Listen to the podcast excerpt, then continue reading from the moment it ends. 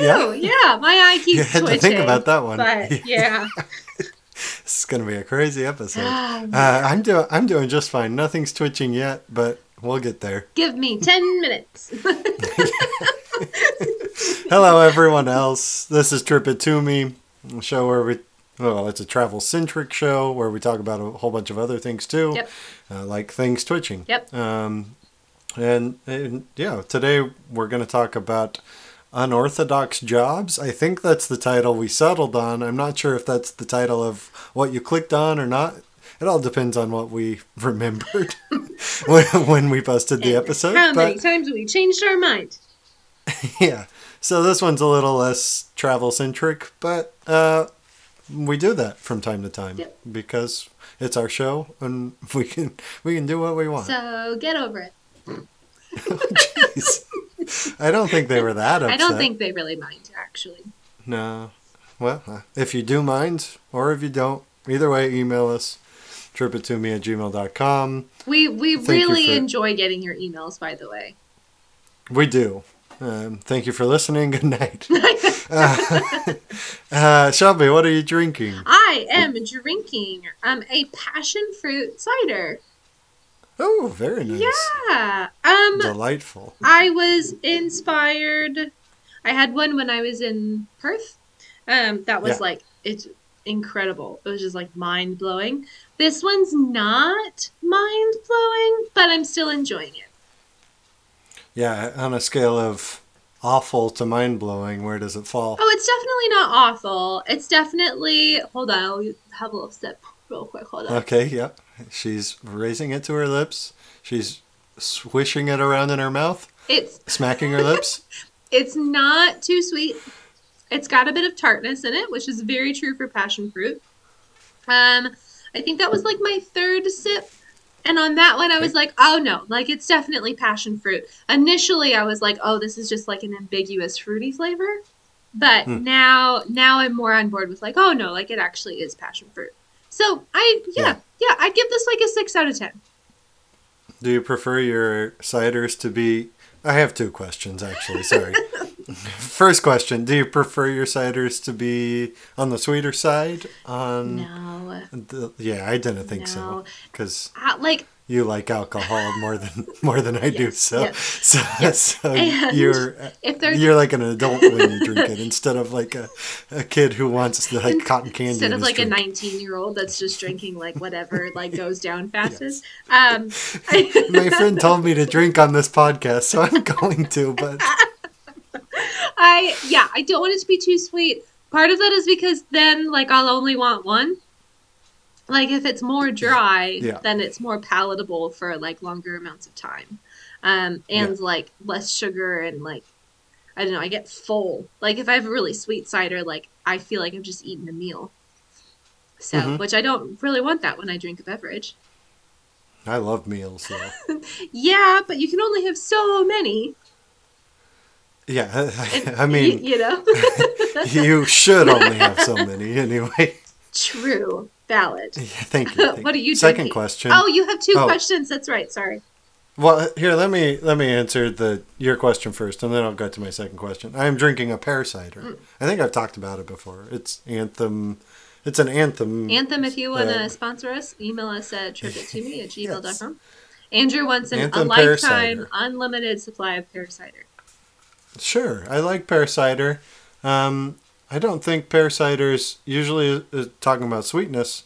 I don't find it as sweet as apple, like a regular cider, Hmm. or um, I, I really like um, vanilla bean ciders, uh, and those are usually pretty sweet. Pear cider's not quite as sweet, but I I understand what you're saying about uh, it being more palatable. I Hmm. could yeah, like yeah, I could drink a few of these.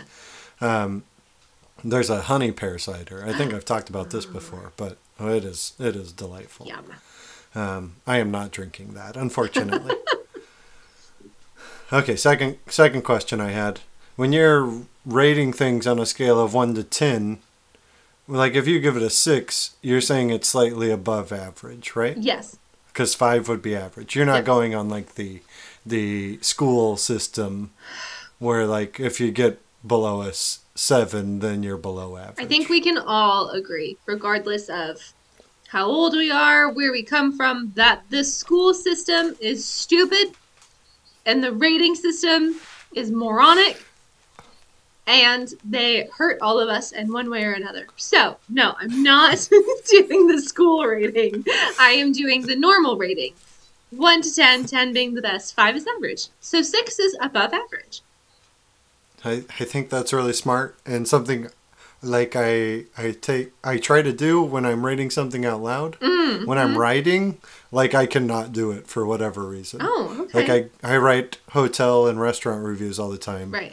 And like I won't hardly ever give a place like under a 5 or a 6 because it's like, "Oh my gosh, that is way too low." Failing them. yeah. Yeah. Mm-hmm. Yeah. So everything's like a 7 or above, which Right, okay. probably isn't the smartest way to go. Okay, follow up question. Do Yeah. you prefer a 1 to 10 rating or a 1 to 5 rating? Oh, I like one to ten, Okay. and I cannot tell you why. I have no idea why. Great.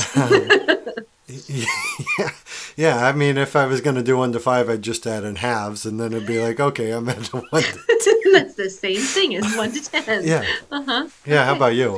Um, yeah, I think 1 to 10 is really nice. 1 to 5 makes you think a bit harder. So then like if someone gets a 4 out of 5, it's like, "Oh boy, he really meant it." You know? Yeah, I think. Well, I guess, but it's, it's the same as an eight out of ten. Yes, but if someone was like, oh, I'd maybe give them like, if they're like not doing the math, right? Or they're like a 7 out of 10. Well, when you say a 3 out of 5, that doesn't sound nearly as good as a 7 out of 10. So then they'd give you like a 4 out of 5. Well, it's not. Yeah. It's, it's not, Yeah, it's only 6 out of 10. It's a whole ten percent. So I don't know. I feel like, I feel like 5, 5 makes you like, ah, no, either we're gonna, like, I actually feel really good about it or I don't. And so it, It's either a good more or harsh, it's average. Yeah. Yeah. It's sure. either shit or it's average or it's excellent, and there's just not really. I mean, there's two and Well, there's the- four, but there's not really a whole lot else in between. Yeah, absolutely. Yeah. The the whole like rating I think this was an old like movie rating system maybe where it's like two thumbs up or one thumb up or like that's too hard. That's way too harsh. way too yeah. You gotta have, you Although- gotta have although, a few more options. One could argue that you could have two thumbs down, one thumb down, one Ooh, thumb up, two point. thumbs up, and that's just four stars. or just no thumbs. Or just oh yeah. then you oh. have five. What it, what would no Then you're at thumbs be though? Like so bad, don't want to participate, or No, no, like I have nothing to say. Nothing to say. Okay. It's just bland. Yeah, Wow. in my mind. Okay, so then that's that's a five star the rating. You're doing the scale where it's like two down, one down, no thumbs, then one thumb, two. Th- I'm with you. I just did it in synchronization with Andrew because we are on the same page. I'm sorry we don't have a video of that, but uh, just imagine us doing it as we say it, and and I think you'll have a I have time. not had enough to drink for that to have just happened, but that's okay. No, That's all right. no, no, No. it's okay. Yeah, Everything is fine. yeah, I think so. Mm-hmm. Yeah, Yeah. good, good. Um, yeah. Now, would what you say been- that fine is a three Oh. out of five, or no? I'm just kidding. Uh, fine, fine is a. Oh shoot! I know you don't Fine have to is a- answer that. It was a joke. You No, I want don't. to. Okay. you can also use a, a, is- a one to ten system if that makes you more comfortable. Now, how confusing is this? Fine is a three out of five, a five out of ten, or a C. Or no thumbs. Yeah, yeah, No thumbs. There we go. hmm yeah. Uh-huh. Okay. Oh my. So, guys, if you could please rate us on uh, wherever you No. listen to podcasts. just just five stars. Just all the thumbs, 10 and 10 all the stars. stars, all the points. Give us the good ratings. Yeah, not like your uh, high school chemistry teacher. Oh. High high school chemistry did not go well for you. Um, I actually no, I think I got an A in that class. I just don't Yeah, think I'm it was sure a very good class. I think he gave all of the girls A's in the class. Ooh, don't say it like that. Oh no, that's that bad? exactly how I meant it. oh, yes. no. uh-huh. Oh. Yeah, no, that's exactly how I meant it. Yeah. Moving on, unless you want to dive into that No, deeper. let's move on from that quickly. Did, did you? Well, I'll move on, but stay in the same. Well, never mind. did did I imagine you were a good student in high school? I, I, I was uh, straight A's valedictorian. mostly. Woohoo. Oh my gosh, 4.0 Yeah. for I don't know what GPA system anyone uses, but that means Because Shelby it doesn't make sense. only got A's. Yeah. yeah. Yeah, I think Yeah, my incredible. school was kind of funny. Usually schools have like one valedictorian in a graduating class. Mine had like four or five. So it wasn't like I don't think a- that's that abnormal. really honest- okay. Yeah, I don't think that's super abnormal. Okay. It just depends on how smart the, the people you're graduating are. Right. They're graduating you Right. with you. Well, and are, that might yeah. be like like a Hollywood thing where it's like in the movies, it's like they have like one valedictorian, but like in Yeah. actuality, like there's lots, uh, not lots. It depends. There can be more than one person who meets that standard. Yeah, everyone. I mean, people get A's. Yeah. Good for them. When I do Yeah. really stupid stuff, Ben looks at me and he goes, "Hey, did you know you were a valedictorian?" That's good stuff. it's fantastic. Great reminder. I might join you. in on that one. Yeah, yeah, yeah, Oh no, you're welcome to tell me that I was a valedictorian at any time. I also graduated um, uni with honors. Um, not like the top tier because environmental science, but um, the next level down. Environmental science, the death of us both. Actually, it was geology for me, Mm, just the sciences. Yeah. No, and now I'm in school again. And now I have understood that I am actually paying for a service.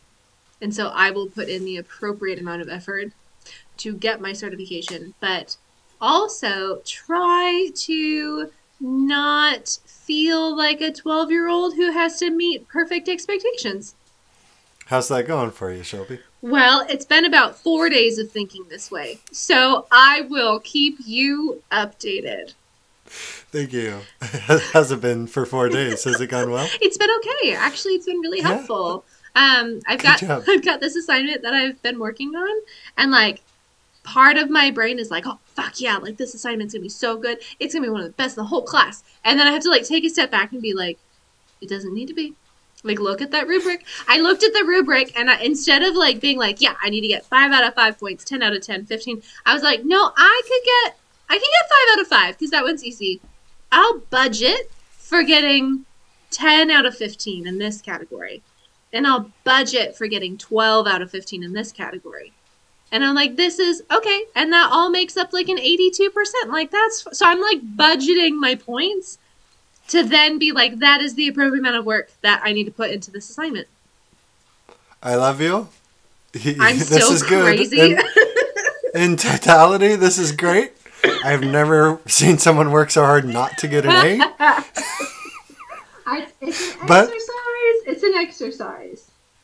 Yeah. Yeah. I um I do wonder if like ninth uh, we'll say we'll pretend we're the same exact same age. Yes. I do wonder if like ninth grade you would have uh, hated ninth grade me, but Why? um oh uh we had different philosophies about school. I think I got pretty good grades. but I I don't mean think. they yeah I don't think I was ever.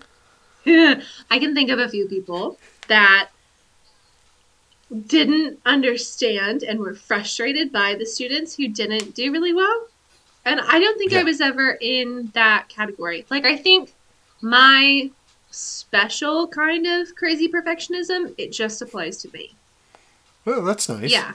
Like, I. that's big of you. Yeah, I'm so much nicer to everyone else besides myself. Um, Oh, I wonderful. think, yeah, no, I think that I'm like, oh no, like you're doing your best, or I'm like, oh no, you didn't really try, but like whatever, that's you, that's your life, and you're great, like whatever. But then the second I do anything wrong, I'm like, oh god, I'm a horrible. Oh, um, okay, can I tell you a story?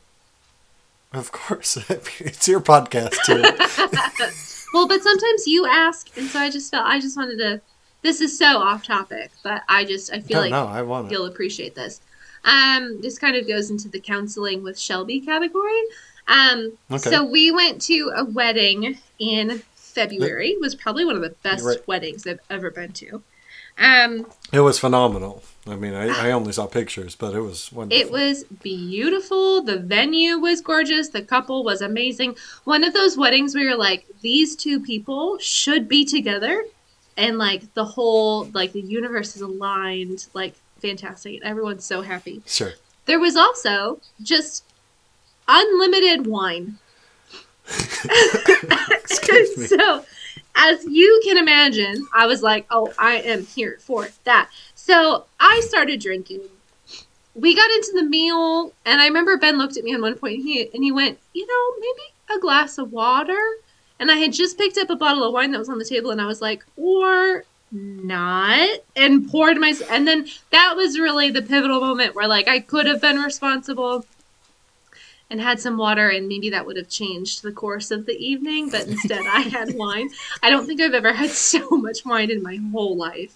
Um. Anyway, so we get to a point where, like, my memory's a little foggy. I don't really remember like the dancing or anything that kind of happened. Like I remember speeches and like dinner and stuff, and then it gets a little foggy. But I remember at one point I was sitting at the table and something was happening, and I just all I heard was Ben say, "That's bad," or like "That was bad." And me, in my drunk self, in my drunk psyche, revealed and vulnerable for the whole world, had just taken a sip of wine and I thought that he was telling me that I was inherently bad. And I looked at him and I went, I'm I'm bad and then immediately started crying. That and I don't think I've ever ever been that kind of drunk where like I just cry in public. That was a first for me. And what had happened was the DJ had played a song and done a horrible transition whole different key into a new song and the volume and the whole thing. And so he was like, "Oh, that DJ, like that transition was horrible. Like that was bad." And I was just so not even there that all I heard was, "I'm bad." And so we had to go off and he was like, "You're you're fine. Like what are you what are you talking about?" And um Oh, and so no. now whenever something happens, he'll just look at me and he'll go, "I'm I'm bad." so, Oh no. Shelby's a bit of a perfectionist. Shelby believes there's some things that she needs to work through, probably in some more therapy. Um, I was a valedictorian because I believed that my um, my uh, value was based on it, and I am learning to do things differently. Good job. Thank you. I I got good grades. I did pretty well, but there was uh, I don't know when this moment happened. Pretty early on in my life, where I was like, "No, I'd rather hang out with my friends than do my homework." Yeah, And Yeah. there was a moment where I was like, "Well, I can go hang out with my friends and I can do my homework at like midnight, and it's fine." yeah. And what And that's what, what did did. you miss in your education that Absolutely nothing. Exactly. I have I have no regrets about uh, that aspect of my life. yeah Mm-hmm. yeah. What- Uh, what even is I lo- I yeah I loved high school and uh, middle school for the most part. Mm. So uh, yeah, no, it was it was great. I'm sure I'll have plenty of stories in in the next 900 and like 99 episodes Yes, or mhm. however many we said we were going to do. right So right I, think a, a, I think a thousand ten is I think is what we're I think, shooting. I think so. For some reason. yeah. uh-huh. Yeah. Uh, have you have you been watching, eating, seeing, uh, listening, contemplating, Yes. Yes, I fantasizing? About, about leaving my job. Yes. Um, Good news, you're almost there. so close. By the time this comes out, Yes. Uh, okay. Do you want book, movie, podcast? uh, just I can only pick one. Uh, we'll just pick one for first. Oh, okay. Sorry. A book. Book. Okay. I finished The Night Circus by Erin Morgenstern.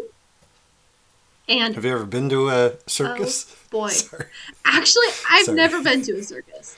You've never been to Never one? been to a circus. No.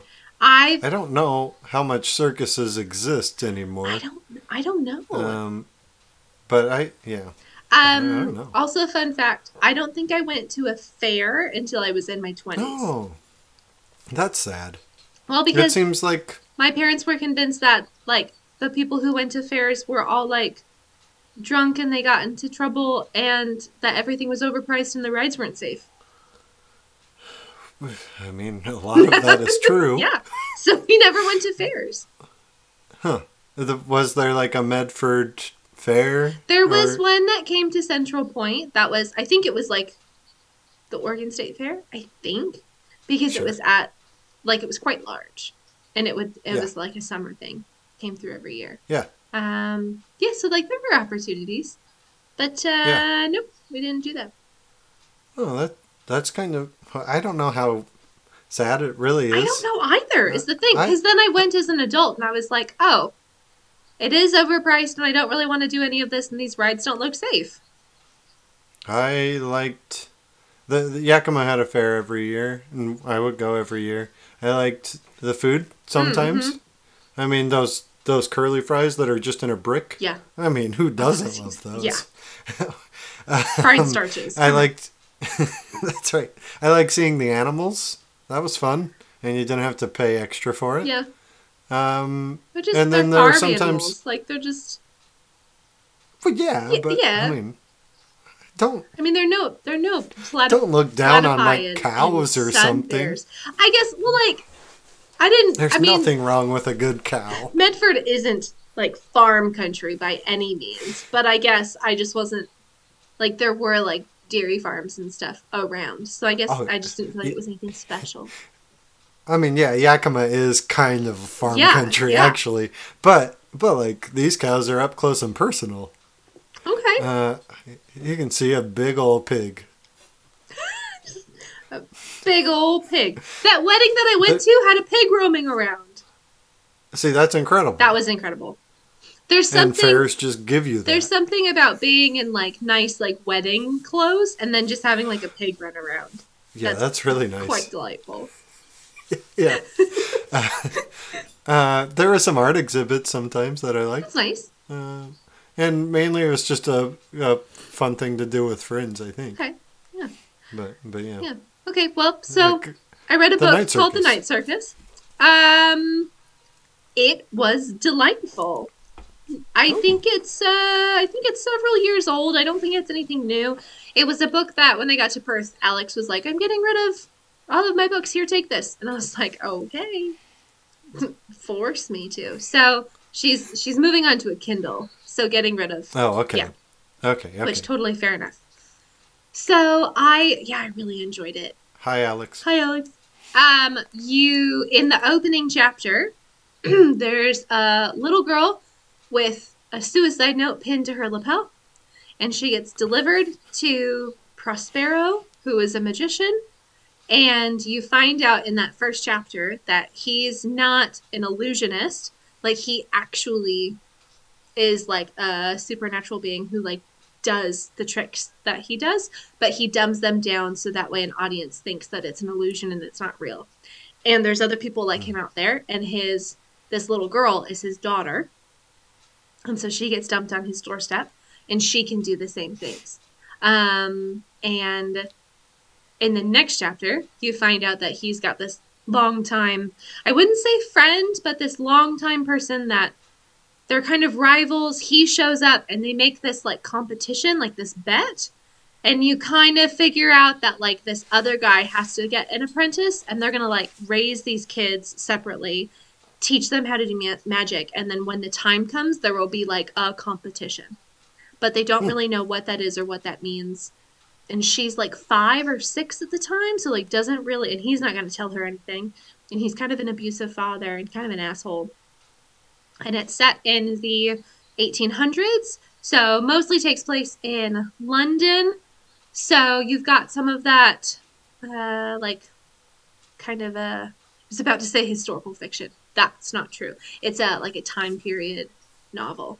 And it's Oh, okay. so whimsical. The storytelling was really nice. You get to meet all of the characters of what will eventually become the night circus. Intrigue and suspense and drama. It's it's a great fluffy get sucked into it and just enjoy hours of reading kind of a book. Nice. a, a good name too. Uh, I. Shelby's headphone jack came out, and I was laughing, so I couldn't fill in the time. Really, I tried for a second and then started giggling. Oh, that's Uh, that sounds Oh. that sounds like a nice book. it was a nice book by um Erin Yeah. Morgenstern. Very good. A good name as well. Yeah, yeah. Morgenstern. I don't know anything about the author. I was looking for like a photo and a bio in the book, but it's a it's a paperback, and there Hmm. there usually there's like a page insert at the end with that, and there just wasn't on this book. So to be fair, Oh. I have no idea about the author, no clue. Yeah, it's not your fault. Yeah, I just I usually like to know, but um I Yeah. don't this time. Sorry. That's okay. I forgive you. Thank you. Thank you. Yeah. And um Yeah. okay, and then do you want movie or podcast? Podcast. Podcast. Okay, podcast is sounds like a cult, and it's hosted by Amanda Montell, and I think you pronounce her name Isa, I S A, Isa Medina. Hmm. One of them, and I'm not to the point when I can where I can tell their voices apart yet, because their voices are fairly similar. I feel like They are pretty similar. yeah, so I can't really tell them apart. One of them is a stand up comedian, and one of them has done research and written a book and published a book on cults. So that dynamic between them as hosts is really interesting because it's both funny and informative. But they pick Mm. like a pop culture uh, thing and then analyze if it's culty or not. And they've got like a three tiered scale at the end. They tell you it's either uh, live your life, watch your back, or get the fuck out. Uh, and it's very enjoyable to hear them talk about like essential oils and CrossFit and Elon Musk and you know Disney adults and all of these different things that you're like, oh, these are normal things. And then they talk about it, and you're like, oh, maybe it is a cult. I listened to one that was on Theater Kids, and I felt very triggered.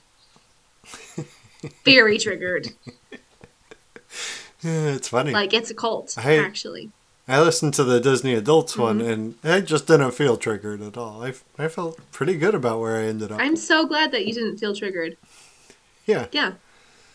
Um, can I, uh, in case I don't get to it, can I hear like the essential oils verdict because there's some. I'm I'm not gonna say anything else. I just want to hear the verdict. Um. Oh shoot! I don't remember. I don't It's remember okay, what the it's verdict okay. was. I think that was one I like half listened to at my desk while I was at work, and I kept Yeah. getting interrupted. Um. Stay tuned. You s- I'm- you said th- that it was a topic, and I was like, oh yeah, that makes sense. Yes. So Right? It does Yeah. because people are like, Yeah. you don't ever need to go to the doctor again. Just use some lavender and rosehip, and it'll heal everything. It'll make you live longer. And it's like that's not how that works. Wouldn't it be so nice? But that's not how that works. I'm sure it was a live your life. I'm like right, but like I don't know. I could be wrong. probably. I hope. I'm gonna Google Yeah, it. Who knows? Why don't you tell me one of your things? And Maybe I'm, it's I'm like a. Google it. Is it like a pyramid scheme though? I don't know enough about essential oils, but it feels feels like it should be a pyramid. I and that's probably why it feels so culty, right? Is because people Yeah. get into it and then they want all of their people to get into it. And that's Yeah. that's culty.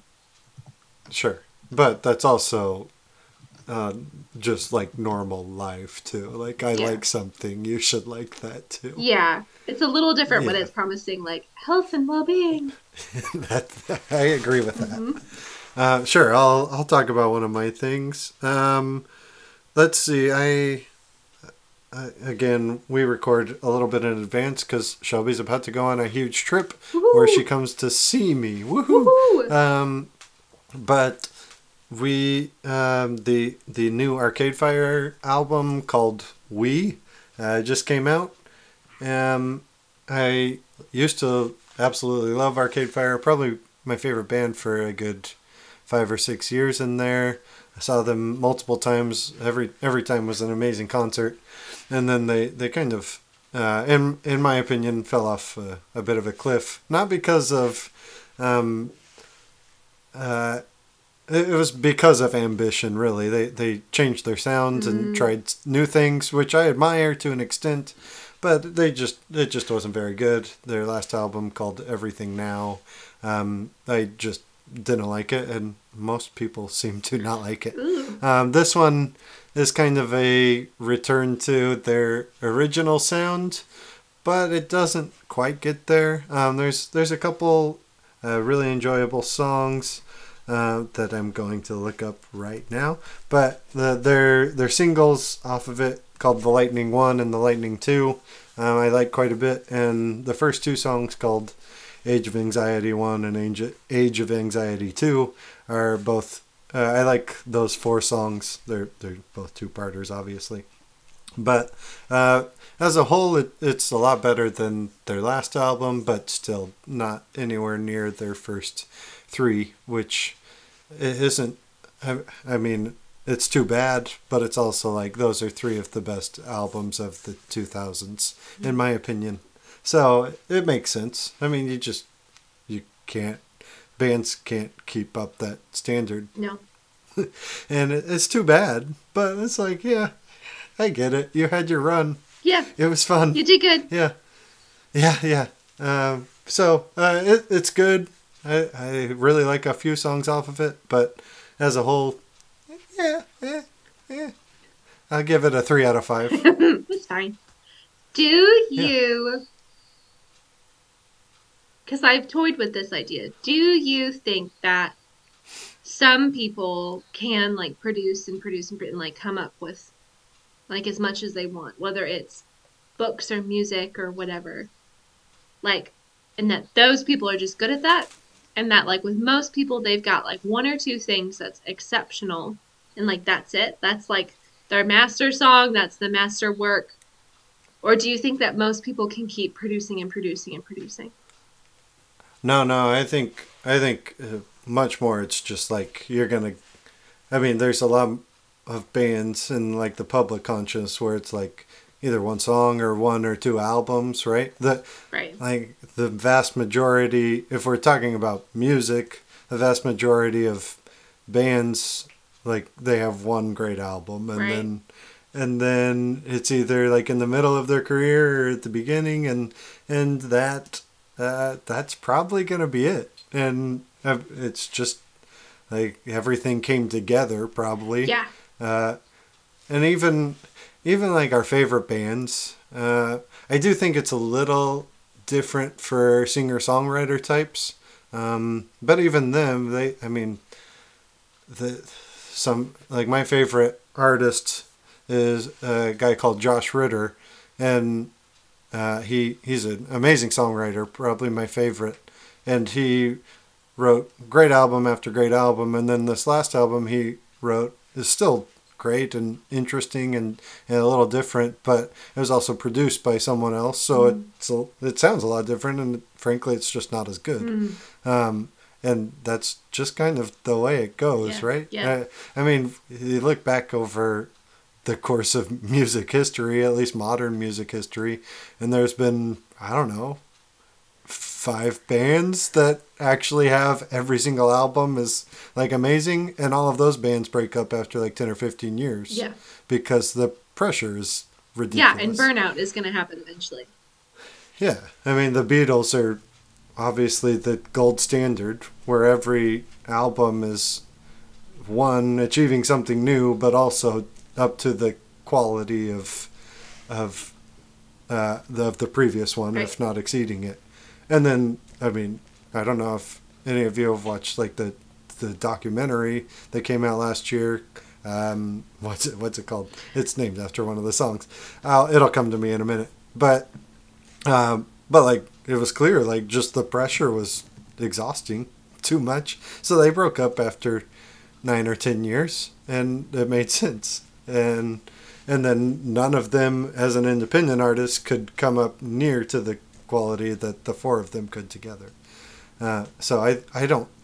I mean, Bob Dylan still like releases albums, but the I mean, some of them just aren't as good, right?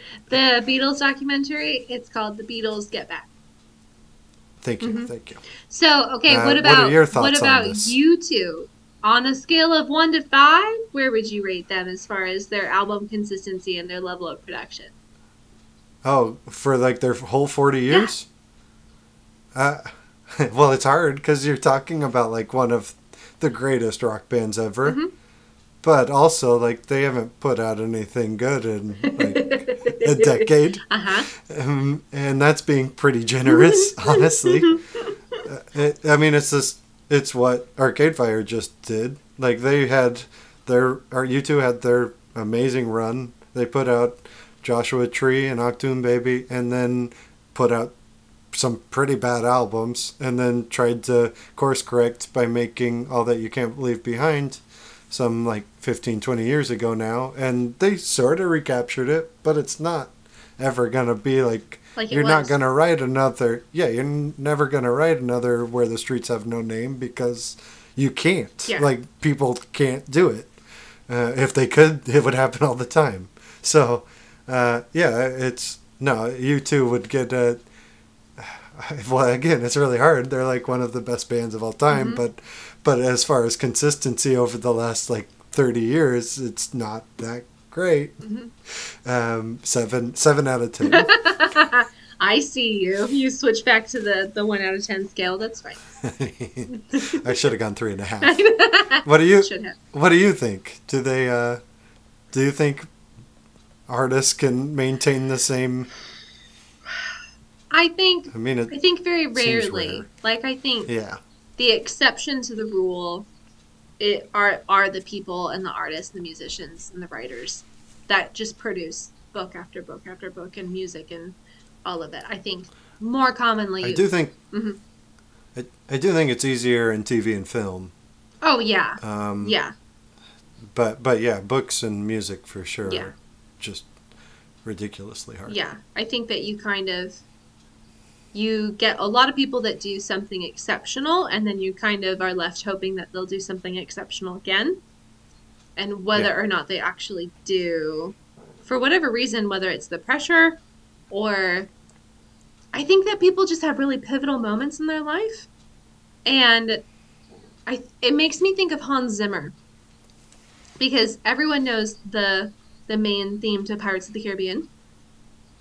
Yeah. But if you listen to the Gladiator score that came out what 10 20 years before, the theme is Yeah. is is almost note for note. oh really Yeah. So it's like the that that part is in Gladiator. And it's not Sure. as pronounced and it's not as frequent, but it does make you wonder like is that his swan song? Like is that his like the song that he's the, the piece of music that he's been trying to write for his entire career. And like segments of it keep popping up and popping up and eventually he's gonna have it and it's gonna be perfect and it's gonna be his grand symphony and then it'll be finished and complete. But i think you get that a lot right? That's why people come back to certain themes in their work because they're still mulling over this is the concept or this is this is the thing that i'm i'm trying to really break down and get at but i'm not it's not ready yet and it's not quite right and maybe sometimes it takes a lifetime to finally get to that Yeah. point where you're like this is it i've arrived this is this is it i don't know Definitely, definitely, Hmm. and it has to be so hard with a band too. so many Because, different I mean, opinions Yeah, you can't do that. I mean, most people will never be able to do that on their own. Not take into account three, four, five other people's opinion, and it's just impossible. and a producer and yeah record label and yeah like mm, mm, mm. Yeah, like it's amazing that like the Rolling Stones or even U2 or those bands still even tour together, Yeah. much less make new music. Even if it's not good, it's like, yeah, you guys just keep going. I mean, it's incredible. we still enjoy it and it's Yeah. like how many artists have produced incredible revolutionary work but it's never been appreciated in their time so how could they Sure. keep producing that work when it hasn't been appreciated and valued until after they're dead right like if you're creating something that the world needs but the world doesn't like it you can only do it for so long That, yeah, that's uh, ex- exactly right. Yeah. Yeah. that was fun Um, thanks Yeah, yeah, yeah, anytime. I'll be here. Uh, do you want one more thing from me before yeah before we jump into the topic? well and then i'm gonna ask you about your Um, hat Okay, sure. Mm-hmm. Um, I ate there's a place in LA called Giada's. Ooh. I haven't mentioned it um, before. I had been there before, and it didn't quite make my LA itinerary when we did that in, I think it was episode three. Um, but it is phenomenal. It's a it's a little deli, uh, kind of up near Griffith Park, and it is phenomenal. It's one of my favorite places in the city. Uh, we just went back like a week and a half ago, and I had uh, it's mainly just sandwiches, um, and I had one of the best sandwiches of my life. It's yeah, it's wonderful and uh, fairly easy to get to off of the freeway, as easy as things are to get to around here in Southern California. But uh, but yeah, it's it's wonderful. It's spelled G G I A T A, um, and yeah, it's it's great. So Double G. we're yeah, double G. We're having trouble with our headphones. I, I almost just mine yeah, it's it's great. One of again one of my favorite places in LA that I've been to. Uh, just a tiny little shop. Um, it's it's fairly popular, but but like a tiny little shop you order at the counter, and then there might be seats outside if if you're lucky. Um, and yeah, it's it's great. A lot of like chicken parms, meat, eggplant parm. I had the meatball parm last time, and uh, yeah, just just amazing. Oh, eggplant parm. Mm. Yeah, very good, very good. Yeah. Well, Okay. should we jump into the topic? I'm going to ask you about your hat, sir. Excuse oh, I'm so sorry. I, you just told me, and I already forgot. I mostly said it out loud so I wouldn't forget. I and I and I did forget. um, all right. Uh, yeah, go for it. Do you want to describe it? I, as always, I definitely do. Okay. I'm leaning forward. Thank you. It is blue all over it. And then you've got a star on the front and it's got like a white outline and it's got a white it's got a baseball in the middle and then the everything between the baseball and the outline is red. And then it says oh, Hollywood stars. Okay, there we go. Thank you. Well, we can we can blame that on Facebook, but it's really just because I'm a little bit blind. Um, and, And then it's- it was- it's hard to see. I wouldn't have been able to see that. and then it's got the red button on top. It does. Yeah. Um, yeah, you nailed it. Yes. And Oh, it has the green. green- green oh, under the bill. Uh-huh, green under that sneaky green under the bill. Mhm. sneaky. Yeah, I don't. I don't really count that against you. Thank though. you. Because even Unlike my other hats. Oh, go ahead. even even like looking at it, it doesn't look green under the bill until you like flip it up. Yeah. Yeah. You're right. You're right. Thank you. Uh, unlike my other hats from Ebbets Field Flannel, this one is cotton, um, Ooh.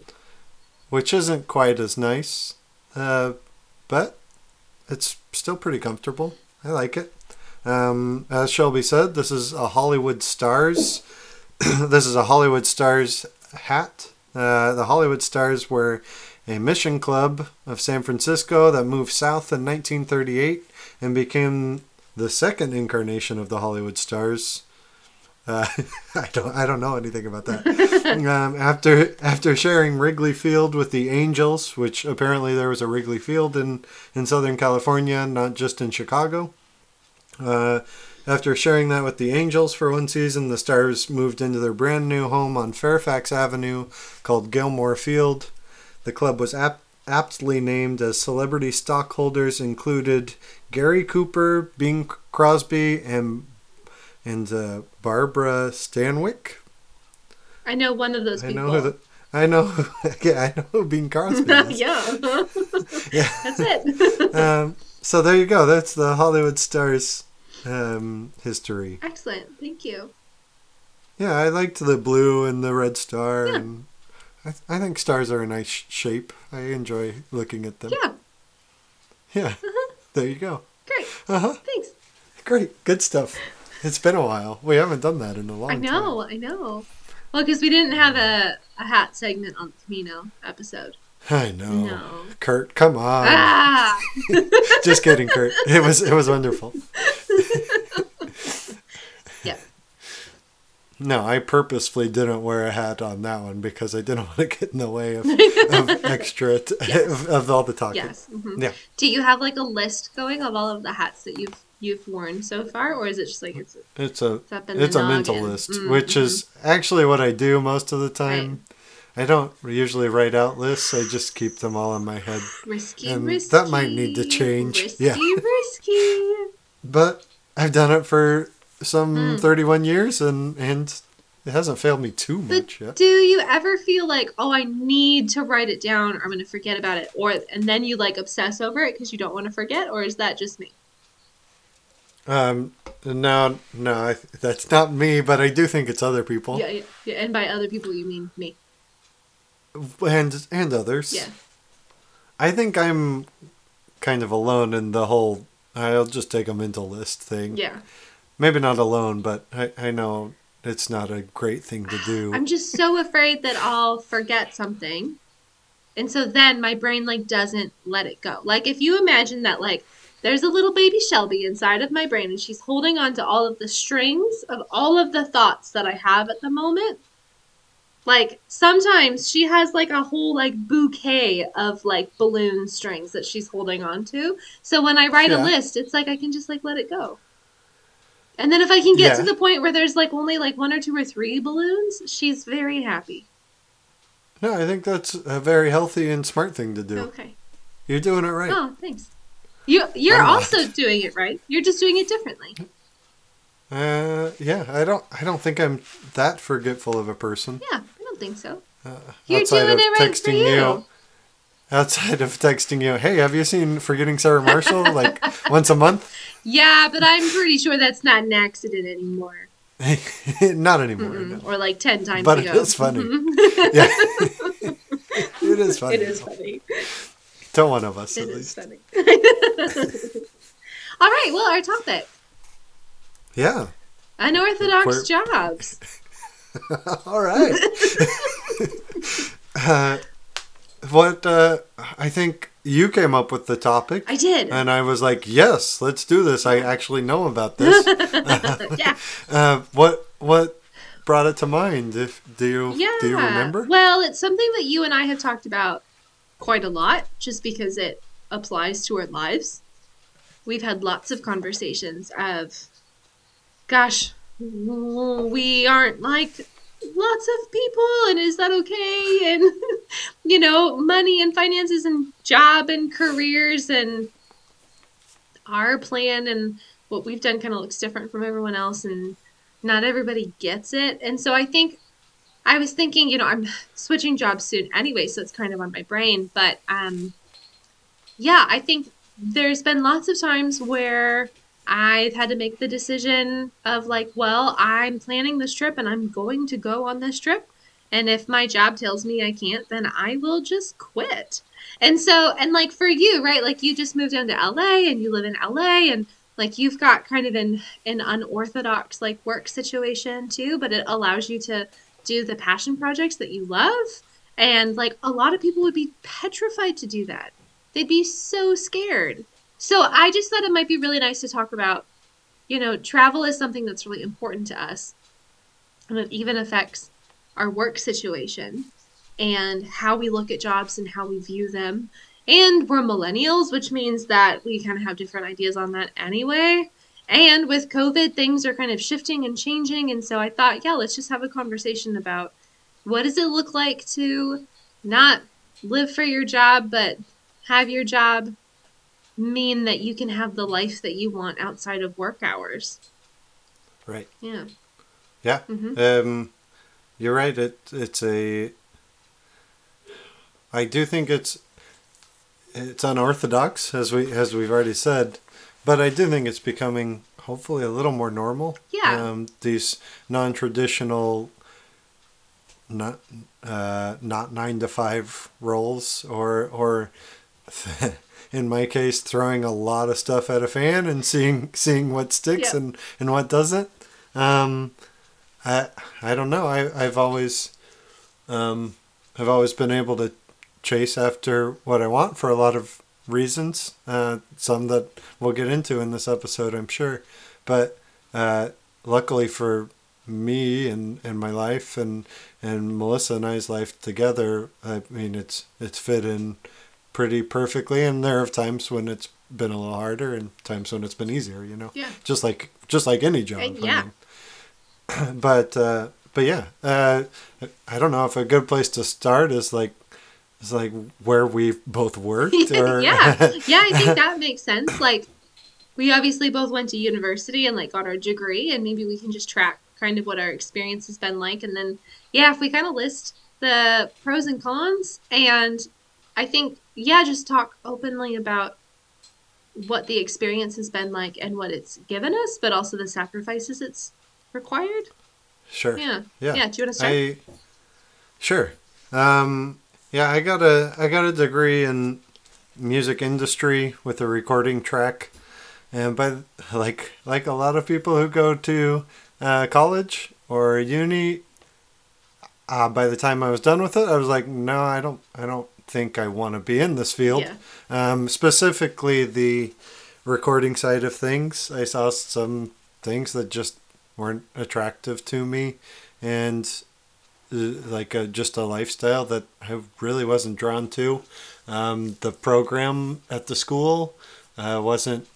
It was just starting and wasn't uh, as immersive or edu- uh, yeah, it didn't educate me as much as it probably should have, uh, unfortunately. But that's just kind of the growing pains. Going back, I, I probably would have picked, well, one, I would have picked something else, and two, I would have gone somewhere else. But that's a different a different topic for another day.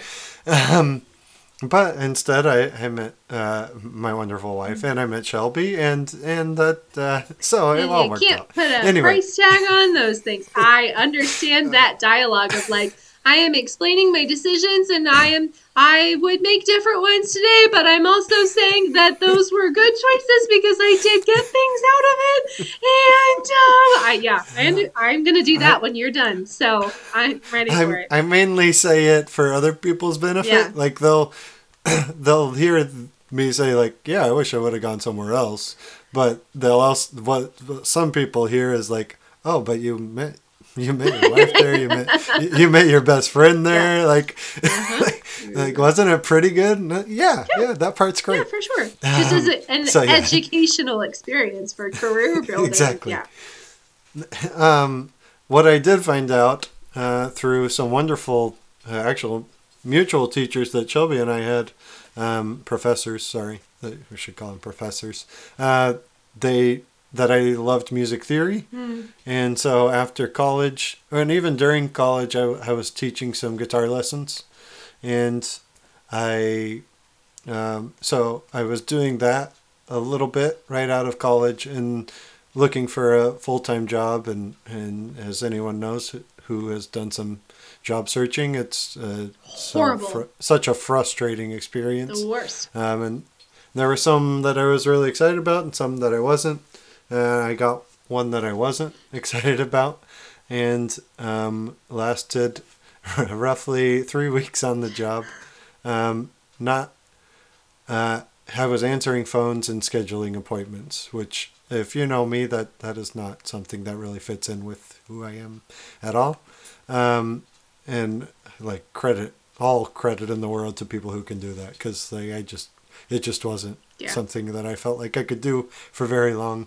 Um, so I, I remember distinctly um, on a day I was training there, calling calling Melissa at lunch, like on the verge of tears, and being like, I just don't know if I can do this anymore.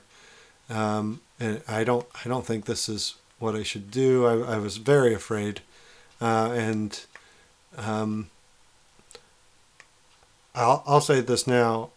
One, I'm I'm incredibly proud to be married to a very very successful businesswoman who keeps growing in her field and like is just like the 21st century businesswoman. It is so cool, and I admire her so much. Um, and two, without her stability, without Melissa's stability, and um, as far as job and personality and all the love she gives to me, without that stability, I, I wouldn't have been able to quit that mm. job on that day. And I I mean that's that's part of the hard part about these unorthodox unorthodox jobs is like you either have to be an incredible hustler Yeah. and just keep keep going and trying so many different things and working twice as many hours as other people Yeah. to start anyway or you have to have a partner who's going to help you Right.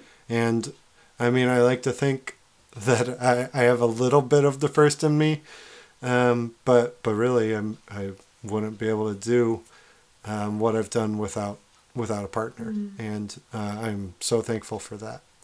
Uh, so I, I quit that job and immediately uh, drove to a guitar lesson that I rescheduled for that day, and from that point on, I, I built a uh, a business um, teaching guitar, and um, I'm I. It's hard to make that work. Honestly, there's not great like connotations with being a, a guitar teacher full time. Um, I am well aware of those and have had those directed towards me many times. Um, but but um, it was something I really really liked for for a time in my life and and something I was really proud that I built. I, I latched on to a music school um, in Issaquah, Washington, and, and they were great to me. Um, they, I was there renting out a studio one day a week, and, and it helped me bring in students all other days of the week. And I mean, by the time I uh, before before COVID and all of that, I mean, I, I had a business that could support itself and, and bring in money that was substantial enough for what Melissa and I needed. And um, yeah, I, I'm proud of what I built. Uh, I, I there was always something in the back of my head, and I think Shelby will especially relate to this. Like, I don't want to do this my whole life, but I, but I was proud, Yeah. and um, Yeah. and and I did enjoy it. Like any job, I enjoyed it some days more than others, but it was so much fun to be my own boss and and schedule everything and and there are some downfalls that we'll talk about later on but uh, but for the most part uh, I did that for six or seven years and and uh, it was it was a fun ride I enjoyed it um, yeah why don't why don't you take over after Yeah. So, yes. I mean, my story's similar to Andrew in some ways. Um, went to university and got myself a music degree. And yeah, it's, you know, it's one of those things that's like, I'm really grateful for some of the professors that I had. Like, and I think of, like, not just music professors, but other professors. And so much of what they taught me was to just take a step back and look at everything I thought I believed and figure out why I should actually believe that. You know, stuff that you're raised with, stuff that is just kind of programmed into you from being white, from being an American, from being from the Pacific Northwest, you know, whatever.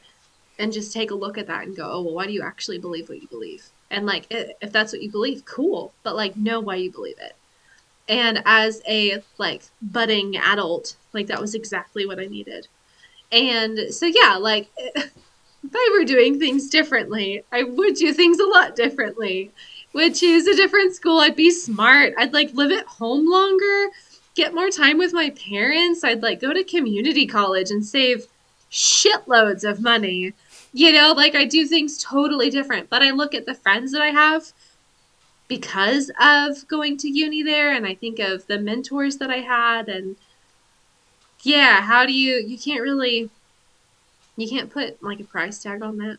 Except you can. Nope. I can tell you exactly how much it costs. But um, yeah, yeah. So and I think like being in New Zealand, there's not the same from what I can see, there's not the same pressure here to go to university to get the you know the fancy diploma. Like yeah there's lots of people who do that but there's not this like negative connotation when it comes to going to trade school or becoming an apprentice. Like they encourage people here to become an apprentice and to start working when they're 16 or 17 and to learn a trade. And like i think that's extremely healthy because not everybody Yeah. is is made for academia because academia is not meant for everyone academia sucks and so like we we need electricians and we need we need people in trades and um, there's not a hierarchy of skills it's not like oh well you have a university degree and you can do this so therefore you're a better, more qualified person. It's like, actually, I don't think that's not true.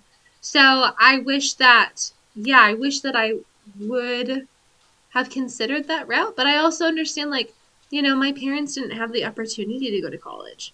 And so for us, it was like, oh no, you guys are going to go because you'll get that opportunity and it's going to set you up to to succeed in anything that you want to do in life.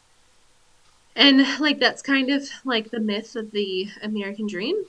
You know, our edu- our generation is the most overeducated and the most underemployed and underpaid generation. And we all have college degrees and hardly any of us have jobs in our fields. So I would do things differently. But made some really incredible friends, some mentors. I did learn a lot. And out right off the bat, out of school, I ended up with a part time choir directing job at a little church in Kirkland. And it was so exciting to actually have a job that paid me to do music, even though it was only like a few hours a week. Um, it was so cool. And I still, to this day, like if I got an opportunity to be a choir director again, I would totally jump at it because I love mm-hmm. it. It was so good, so much fun. And I was also part time music directing for a show at our school. So I went back as a graduate and did some of that. And then I got into the we will work whatever job we need to to pay the bills. So it was property management for a while, um, leasing apartments and doing stuff like that. And then I got into hotel management, and that boss really pissed me the fuck off. And so I lasted there, I think I was there about five months. Um, and this is in the, you know, two or three years after getting out of uni. And um, I buggered off to New York, and then I became a part time bartender, and I was working in a winery. And then I went to Spain on the Camino. And so um, that's kind of the benefit of working, you know, in a bar. It's kind of like, well, I'm leaving and then I'll be back and yeah. you'll either employ me or not. And they had no problem with that. That was fine. And then I moved to New Zealand and then I was back in a winery. And when I came home for a visit two years ago, we were back for, meant to be back for two months, but we were there for three months.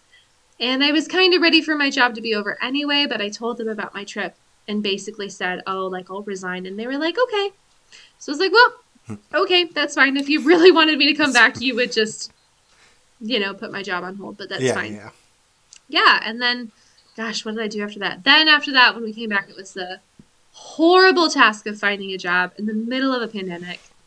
And everyone was moving back to New Zealand from overseas. So the jobs were just non existent or they were there, but you had to fight, you know, with 50 to 100 other applicants.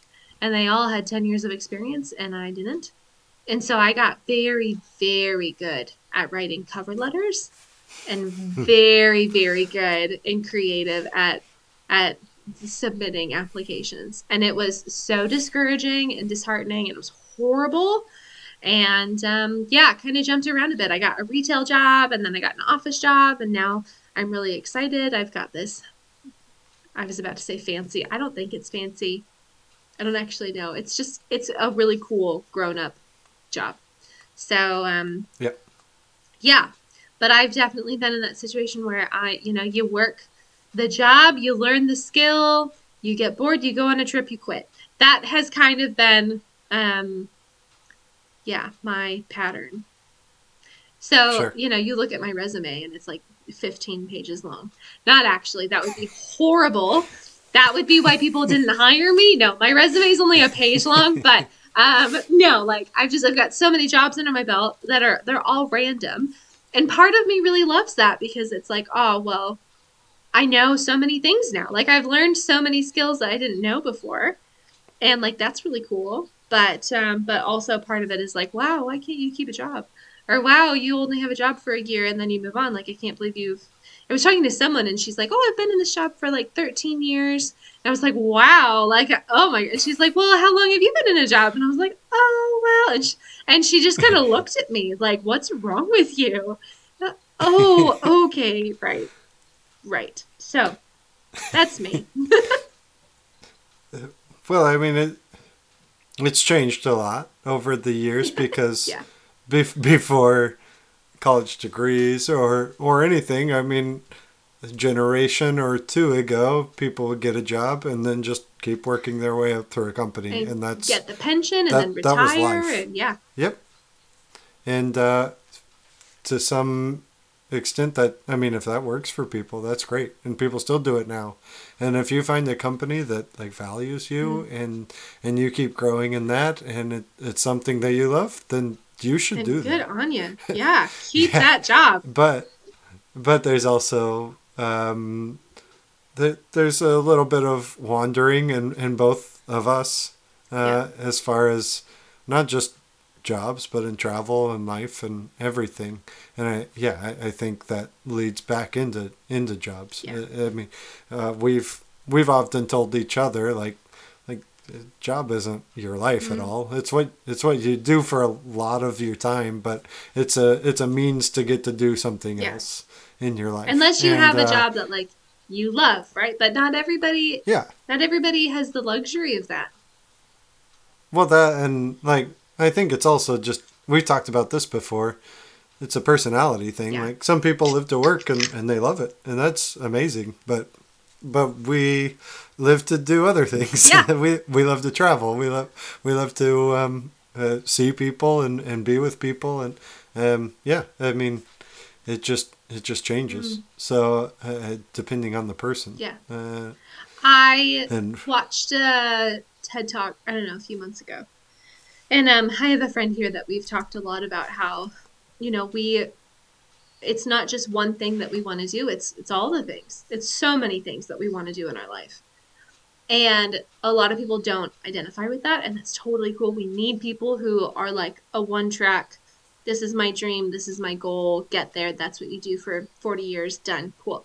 But a lot of people aren't like that. And so this TED Talk was about people like us, people who have so many different goals and dreams and interests, you know, like um, this one friend, she's like, I want to lead like hiking expeditions and hunting trips, and I want to learn agriculture, but I also want to do photography, and I want to do art, and I want to do this and this and this. And she's like, you know, I could do any of these careers, I could go down any of these avenues. How do I even choose one? And in this TED Talk, um, which sorry I don't have the reference for you, but she talks about how like people like that are actually needed. We need people because that's how we come up with really innovative solutions. We need people to kind of carry their passion with them into lots of different fields.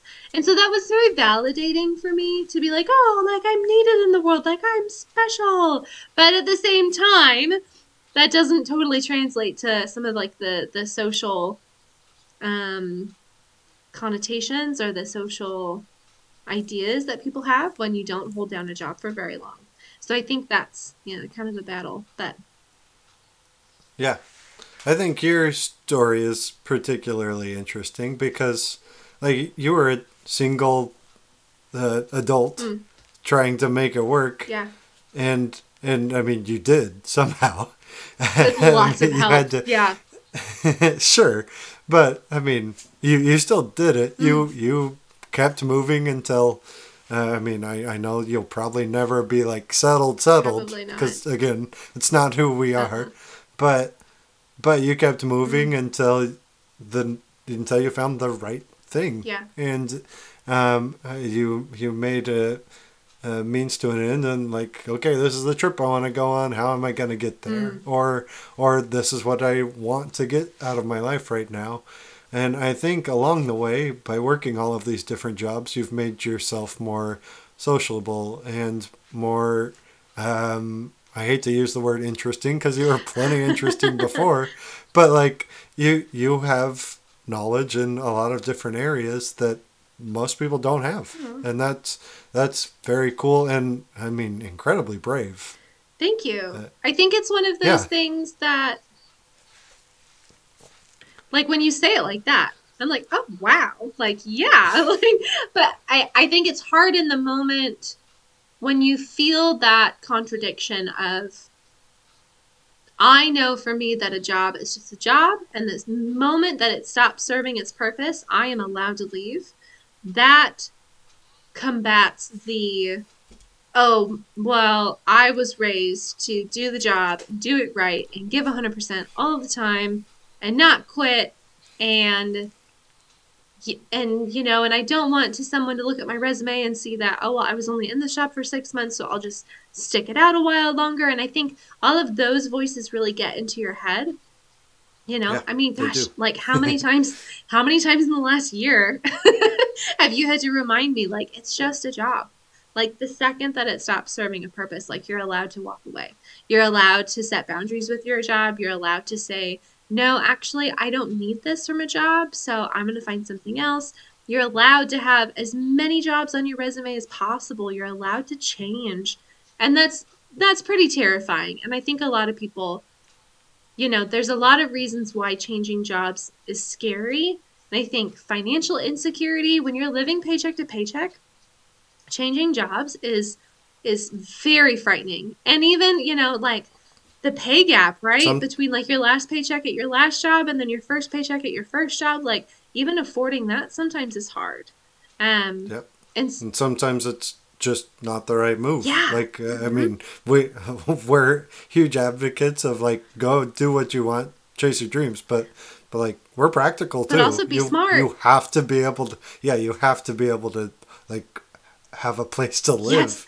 Please and- don't be homeless. Like. Yeah, unless you're going to Or- live in a van and travel the South Island of New Zealand for th- four months. You know, like cool. sure, but even then, I mean, Yeah. like, you've got to figure it out yeah, first. yeah. And uh, yeah, I mean, don't take this as like ah, throw caution to the wind. Nope.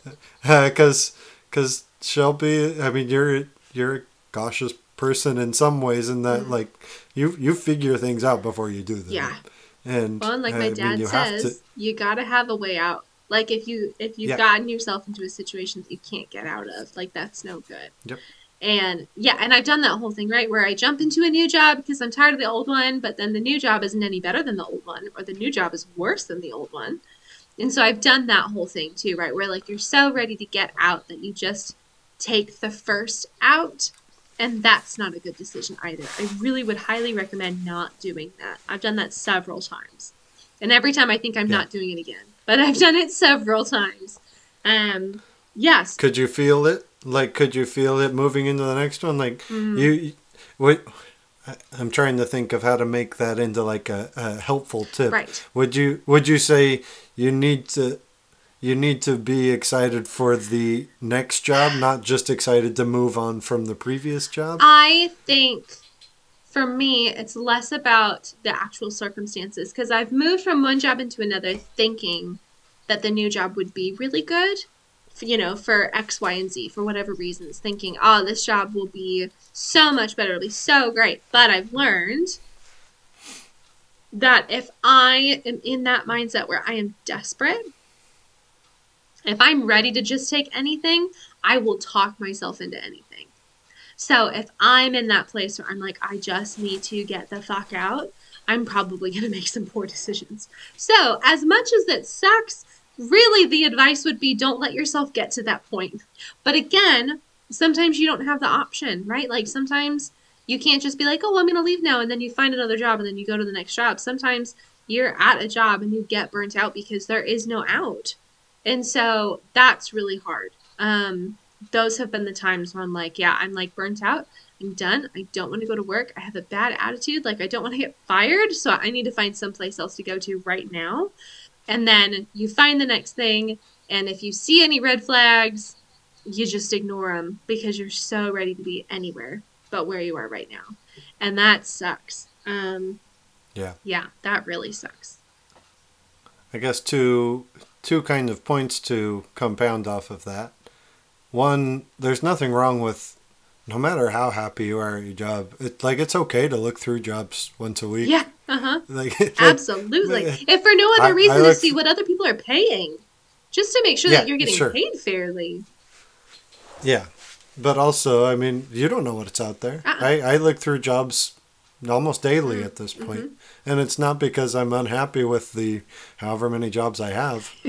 uh, it's it's bec- it's because like, hey, I might something cool Yeah. might be out there that I could do. And that's And, that's um, how I found my, my most recent job that I'm going into that I'm really, really excited about. It was like I wasn't looking for it. I was just looking.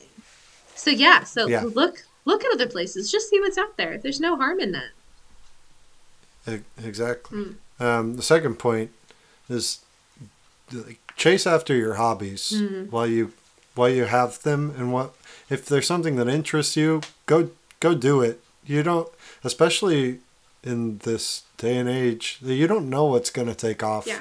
and as someone who has thrown so much up against the wall just to see like hey this is this is really fun i'm enjoying doing this and would do this for free but like you don't you don't know what you're gonna end up getting paid for Mhm. And even if it's like a tiny bit of money to get you from one job to the next that a hobby can pay for that is one it's incredibly fulfilling Mm. two it's it's like uh, it's actual actually helpful to your practical Yeah. life and it's not just I, I mean you're doing something that you love but and uh, I know I mean we always we always joke one of the mottos of the podcast is I'm only in it for the money. But you can do something you love make a little bit of money off of it or make a lot of money off of it and it's not selling out. Like like you can mm-hmm. you can do that. And you, there's stuff we're all interested in. There's hobbies we all have. And some of them are monetary some of them you, you can't make money off of. I'm well aware of that. But but like go do them. Enjoy them and m- try to get good at them. Like you don't know what's going to happen. And that's honestly one of the things that has made me be able to be self-employed and and helped me along the way when when things got dicey like during covid with guitar lessons or when we're and or when we move and I'm in between jobs or like like that little bit of money does come in handy. Um, and it, it's again pretty fulfilling when it does I wonder if you would agree with me or not. But you know, people always say like be careful when you have a passion, like if you turn your passion into work, like you'll lose your love of it. And in my experience, that is complete and utter bullshit. I now I have not experienced this on every scale. I've not turned the things that I love into a full-time job. So maybe that's my my caveat is that like I haven't done that fully. Um, but in my experience, if you are doing something that you love to do and you get any amount of money for it, it's really fucking cool. it is cool Yeah. uh I, I don't know if you did do it like 50 or 60 hours there's probably a week then it, there's probably going to be some burnout right Right, but like that's way too many hours to be working, right? Like I'm talking Sure. like 40. 40 hours a week. Yeah. Yeah. If you if you keep like a healthy Right. work week and are doing something you love then it should be Yeah. uh i think you're gonna s- yeah i don't think there will be much Right. burnout like if there is it's gonna be years down the road Right, right. think. And it's going to be your own fault for not setting healthy boundaries, right? Like if you set healthy boundaries, you try to prevent burnout, you are realistic in your goals, you're taking care of yourself, you're doing all of those things. Like why not Yeah. get paid to do what you love to do? That's right Yeah. Okay. Um, I, I just think, I mean, it, it's hard because there is a line between burnout and just being tired. Mm, Um, because because I write, uh, I try to write every single night. I have a I have a blog we've talked about before, wandering in Um, Disney. and I, thank you.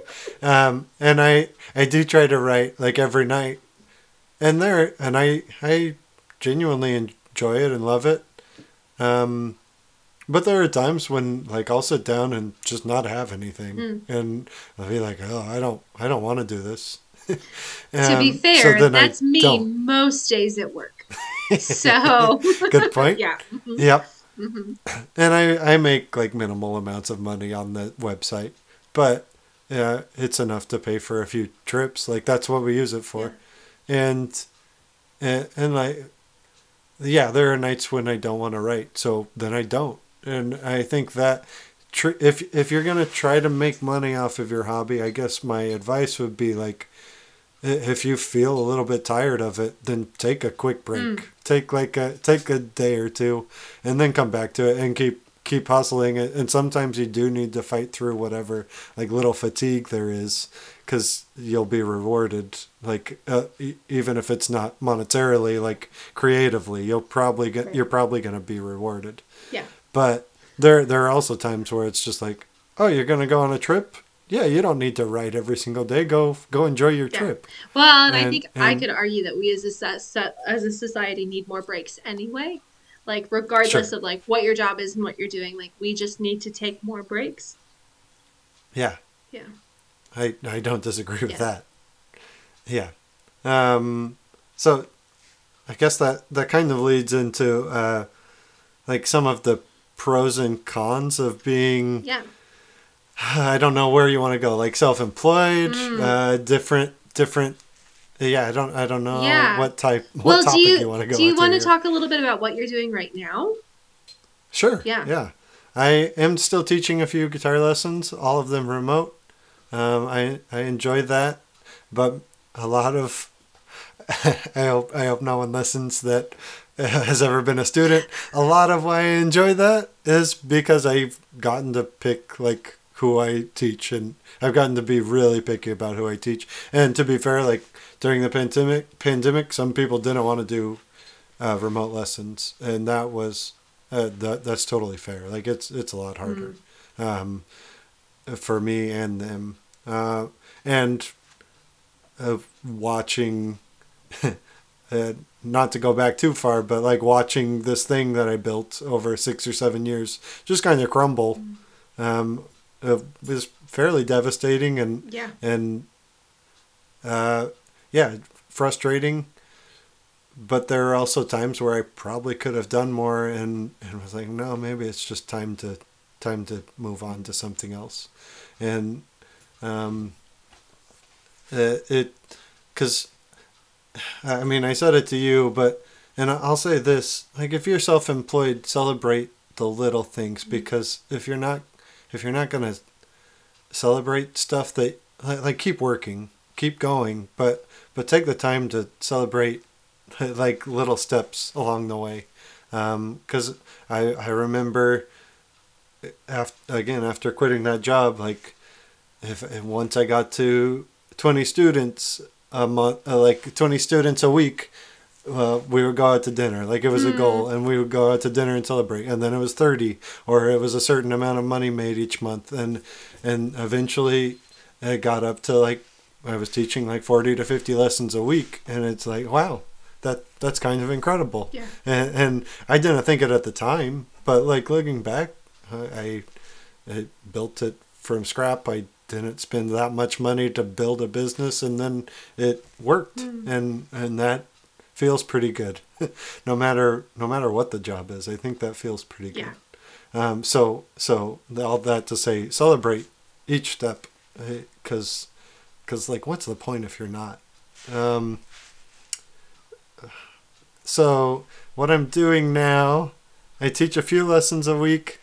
I um i know i want to get into coaching uh, more and more as as life goes on. Um, so i got this part-time gig uh, coaching after school sports. Um, I, I coach a different sport every day basically.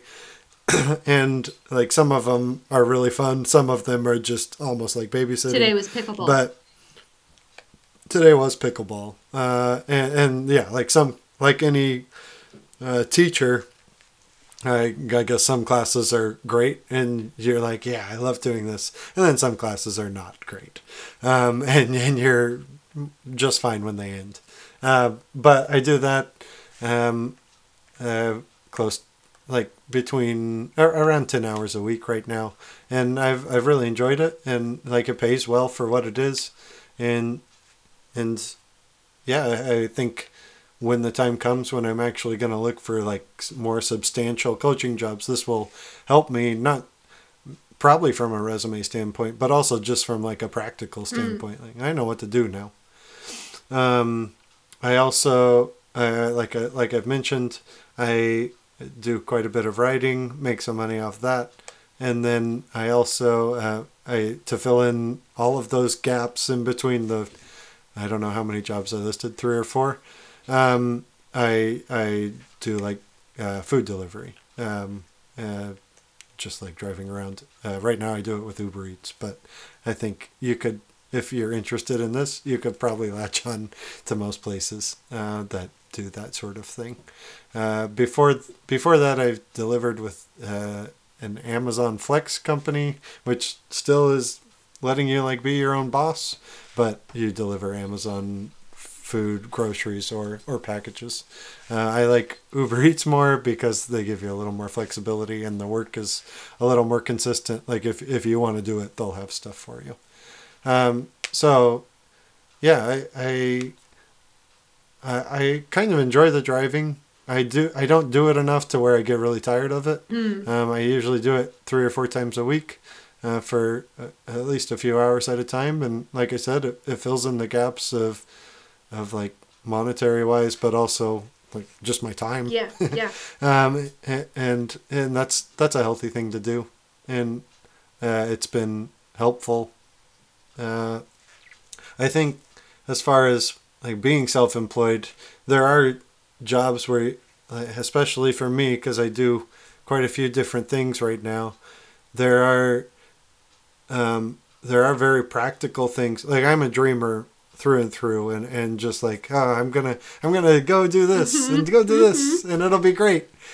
But there are very like practical moments too that you have to consider. It's like, well, I should probably drive today, and if I can drive enough and make enough money to cover today's groceries, then it's like, oh, that's great. Yeah. That that covers an expense for the week, and then or maybe one day you you want to go out to dinner, and you're like, well, if I drive enough to to pay for the dinner and make a little bit of extra, it's like, yeah, that it all evens out. Which is so different to a Western model of thinking about work, right? It's not like, oh, well, the work that I do right now will pay for this thing. So therefore, like, there's the purpose behind it. And, like, that's why I'm working. It's like for this end result, right? It's like, oh, well, no, you get a job and then you have a salary and then your your comfort in life depends on that, but it's also your like socioeconomic status and it's also how you view other people and it's like your well-being and your worth. It's like all of and, and like you strip it all back and you're like why do i work a job?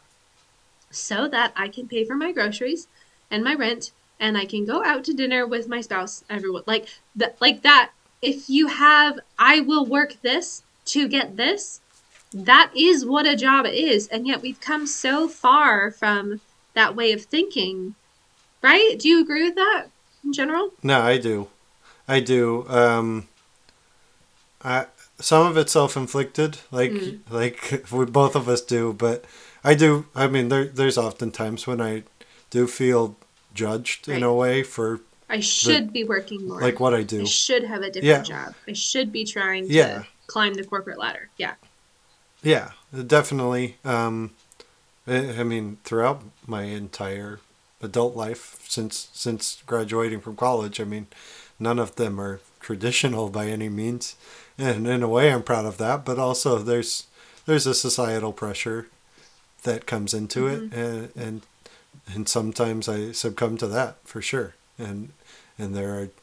And, and then that's a slippery slope Yeah. because that'll make you want to not do anything too. I Yep. mean, it just feels bad. Yep. hmm Um, but, uh, but yeah, no, I, I can't tell you how different my thinking has gone, even just since moving, where it's like I'm gonna do these things that I'm chasing, uh, like coaching, like writing, like like moving down here. A big, uh, not a big part of why we moved, but like a big thing for me was like, oh, I could I could really maybe maybe make the site work a little bit more. Like maybe more people will view it if I put out even more content than I was, uh, and if I can if I can put that aside and put the coaching aside and these little bits of money, but then I can have like a practical job like like driving and be like that's going to cover what I need today. That's going to cover the gas for the next week or or whatever.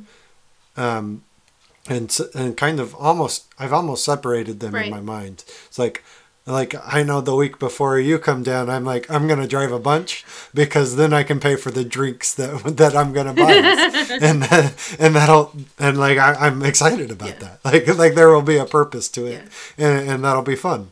Um, so uh, yeah, even even just like moving down here and separating that and and being completely practical with one little aspect of my life while dreaming about these others that still make some money mm. and like like some of some weeks they they make more money than the driving does. Some weeks they don't. Um, and that's that's just kind of what it's like to be self-employed sometimes. Yeah. Um, so uh, yeah, I, I don't know. I, Some really good thoughts in there. there. Yeah, thank you, thank you. Um, yeah, what as far as I think the world has moved to more remote jobs. Mm. Do you think? Do you think there are pros and cons, or are there just pros to that? yeah, I don't know because I've never really worked a fully remote job before. Um, yeah. It's one of those things that I've thought a lot about because especially you know before marrying Ben, but even even now we kind of talk about oh well if we've if we had remote jobs we could kind of pick up and go where we want and that's a bit hard with Charlie with our puppy but um you know we've talked about it and I just I feel like I kind of put remote jobs on this pedestal of like you have arrived? How did you do it?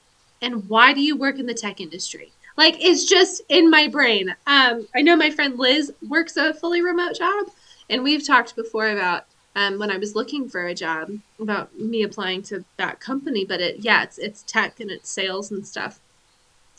And I still don't totally understand tech. I'm learning. I'm learning. I'm not sure. quite 84, but I'm learning. Um, yeah, I don't know. Remote jobs. I feel like there's less structure.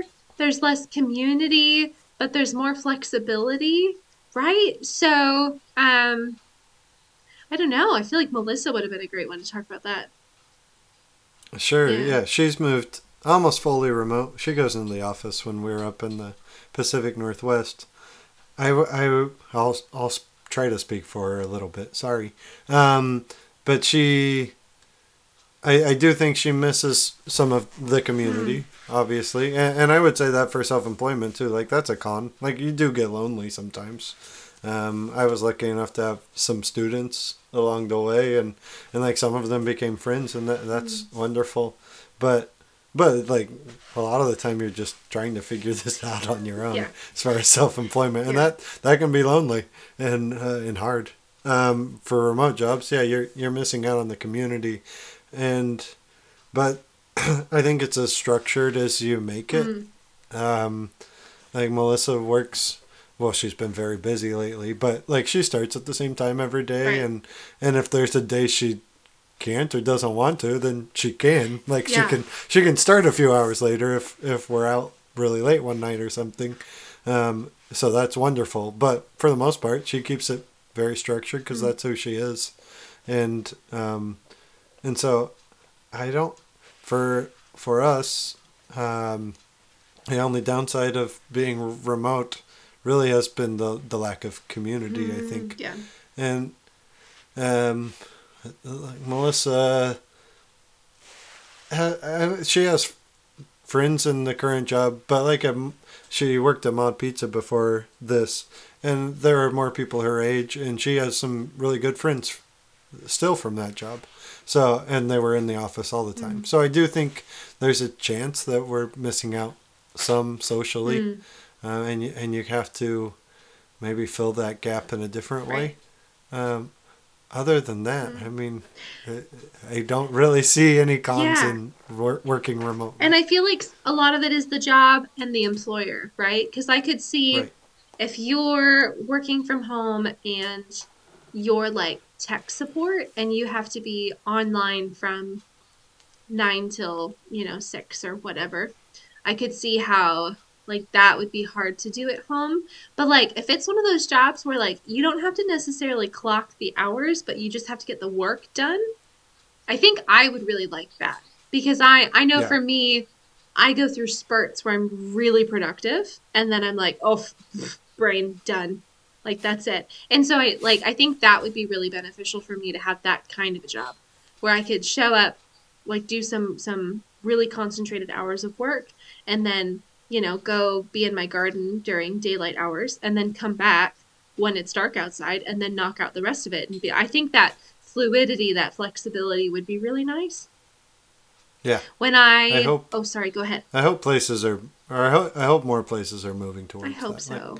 get your stuff done, and and that's all we need right from you. like i i know that there's studies and reports coming out post pandemic about people's productivity working from home and how people are actually more productive when they're at home and yeah i hope that we move away from this whole like time punch card and like hey what did you actually get done?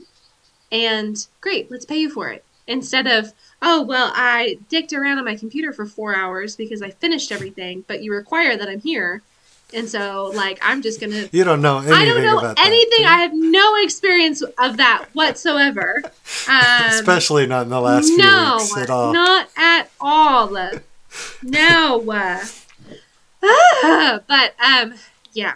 Yeah. So hopefully it's about productivity and not this whole like micromanage like well we just need you to be here but if you're efficient and you got your job done like go home like that would be great or if you're at home because you're working remotely like you know Yeah. do whatever. No, I I'm in full full agreement. I don't know if we're gonna get there. to be honest, I I. I hope we will. And I'm I mean some jobs are there. yeah But but like like Mm. yeah I don't know if that's ever gonna happen. I, I would like it which to. i was going to say Um, when i when i have my counselor's um like degree and i'm registered and i'm i'm counseling people i have the option like i can do that remotely and and again like i'll be my own boss right so like i'm looking forward to that flexibility and like if we if we need to travel back home suddenly for whatever reason i can still work from my laptop over Yeah. there and or if i need to cancel i can and like i'm not gonna have to quit a job because i'm my own boss like i'm i'm really looking forward to that um yeah but that Well, kind of goes into cool. remote and self-employed and all that Sure. And it's cool. That's cool because like that's a that's a more traditional job, right? Yeah. That's a counselor, Mhm. but it's it's transitioning. Like I have a high school friend who is a counselor and has been for the last few years, and like they just sold their house and they're gonna go travel the country in a in a cool in a camper, but he's just gonna do all his appointments remotely, and that's My that's so cool. dream like Yeah. So Ooh, like I don't I don't know if we'll do that in the next, you know, 10 years or whatever. But um yeah, I would love to get established as a counselor and like it'll take a few years for me to even, you know, get there. But um Sure. yeah, for us to just be in a place where you know, we either have a house and we'll just rent it out while we're gone or you know, maybe we won't have bought a house yet, but we just go where we want to go because the world will be open because pandemics will be over and we can just pick places and we can just go to places and hang out and like how how great would that be? I i think i've said before i'm on this facebook page for for women who travel oh yeah. and um, great content and some I'm of ready them for the juice. yeah, yeah. well nothing nothing specific but like so many of them work remotely and so they just pick up and they're like oh i'm going to europe for the next four months you know oh places i should go while i'm there and everyone's like how are you doing this and they're like oh i work remotely and everyone is like what how what is your what is your secret and i still don't quite understand how people get these jobs it's like the Sure. elusive like holy grail like how did you end up with that th- uh, yeah, I think there there is a glamorous side to it.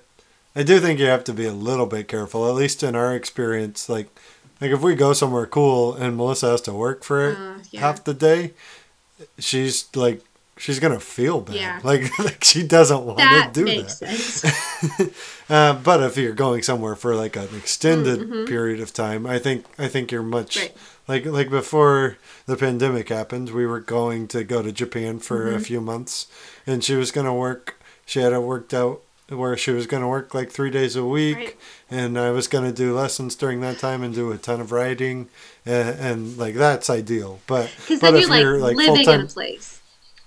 And so Yeah. you can take the time to explore it. Right. And then I always find it so special when you can experience a place because you're living there. And so it's not just like, Yeah. ah, gonna bugger off for two weeks, but I'll work while I'm there. It's like, oh no, I'm gonna be working there for four months. So like you get to see Sure, everything uh-huh. because you're gonna have weekends and you're gonna have days off and Yep. ah, No, I, I all that to say, I do think there is some danger in being in like romanticizing remote work Oh, and have. being like, well, I could, Fully. well, I can go to like Paris for five days and work there. Oh, okay, it's like you're no. gonna be there for five days and you're not you're gonna gonna, sit in a work, hotel no room matter for what the five job days. is. Yeah. Yeah. Mhm. Yeah. Yeah. So I, I think that might be a, a like a slight Yeah. downfall in, in but other than that, I mean, I don't I don't really see uh uh any other downfalls. No. Yeah. No. If you work a remote job and there are downfalls that we need to be aware of, please email us. Sure. Outside of the ones we've mentioned. Yeah. And even if they're even if, you can email us even if they are even if we've mentioned. If you them. have a glamorous remote job and it is as good as everyone thinks, please email us. I need to have the right expectations. yes, yes. there we go. Yeah. Mm-hmm. This is all for our benefit. Yes. Oh yeah.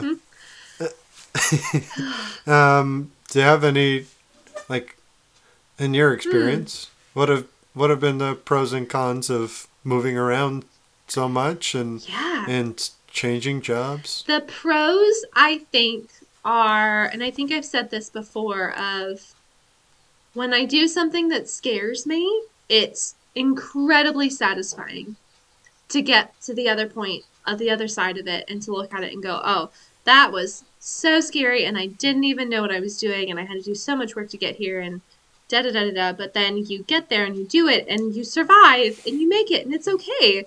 And then you go, wow, that thing was so scary, but I did it. And then you don't have to be scared of it anymore. Like, you know, if Ben and I wanted to like pick up and move tomorrow, it would be uh, like crazy, but like we could totally do it. Absolutely could do it.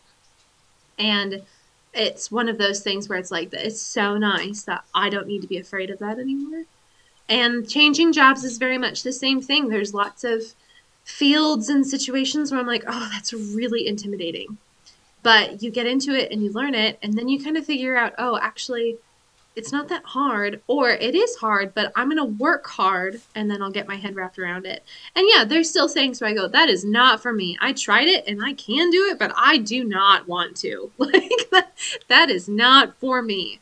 Um, but Yeah. yeah, I think it's given me a lot of confidence and it's made me feel more well rounded, living in different places, doing different jobs, having lots of different kinds of experiences makes me feel like yeah, like I've got a really well rounded sense of the world and how things operate and who I am and and it's and it's just given me a sense of what do I actually want. You know, there's been lots of Definitely. things in every job that I've liked that I haven't liked and through that process I've been able to go, "Oh, actually these are the things that I consistently like in a job and these are the things I consistently don't like." So I should be looking for a job that meets this criteria. And it's taken a really Yeah. long time to figure out what that actually is. But yeah, And guess what? It'll probably change. it probably, eventually. yeah, I'm not going to want to do one thing for the rest of my life. That is not me at all.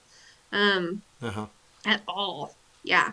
Um, and the cons, I think it's a lot of it for me is just getting in my head. It's the shoulds. It's the, you know, oh well, I've got friends that they've they've had one job for the last five years. They've had one job for the last ten years.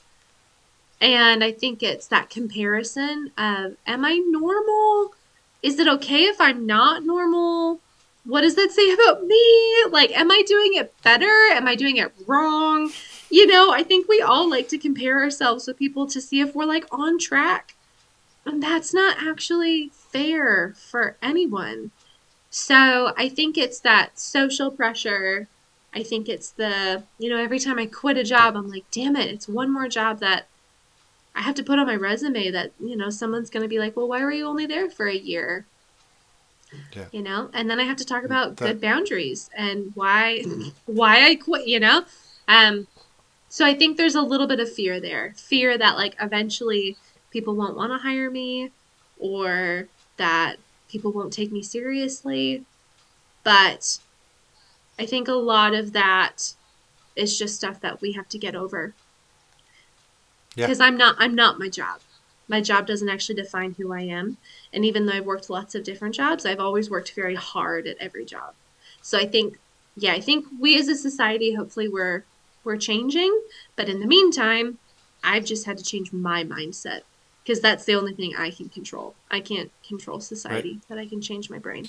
So, I mean, that pressure reaches far beyond just jobs yeah. too. I mean, it's in every aspect of life.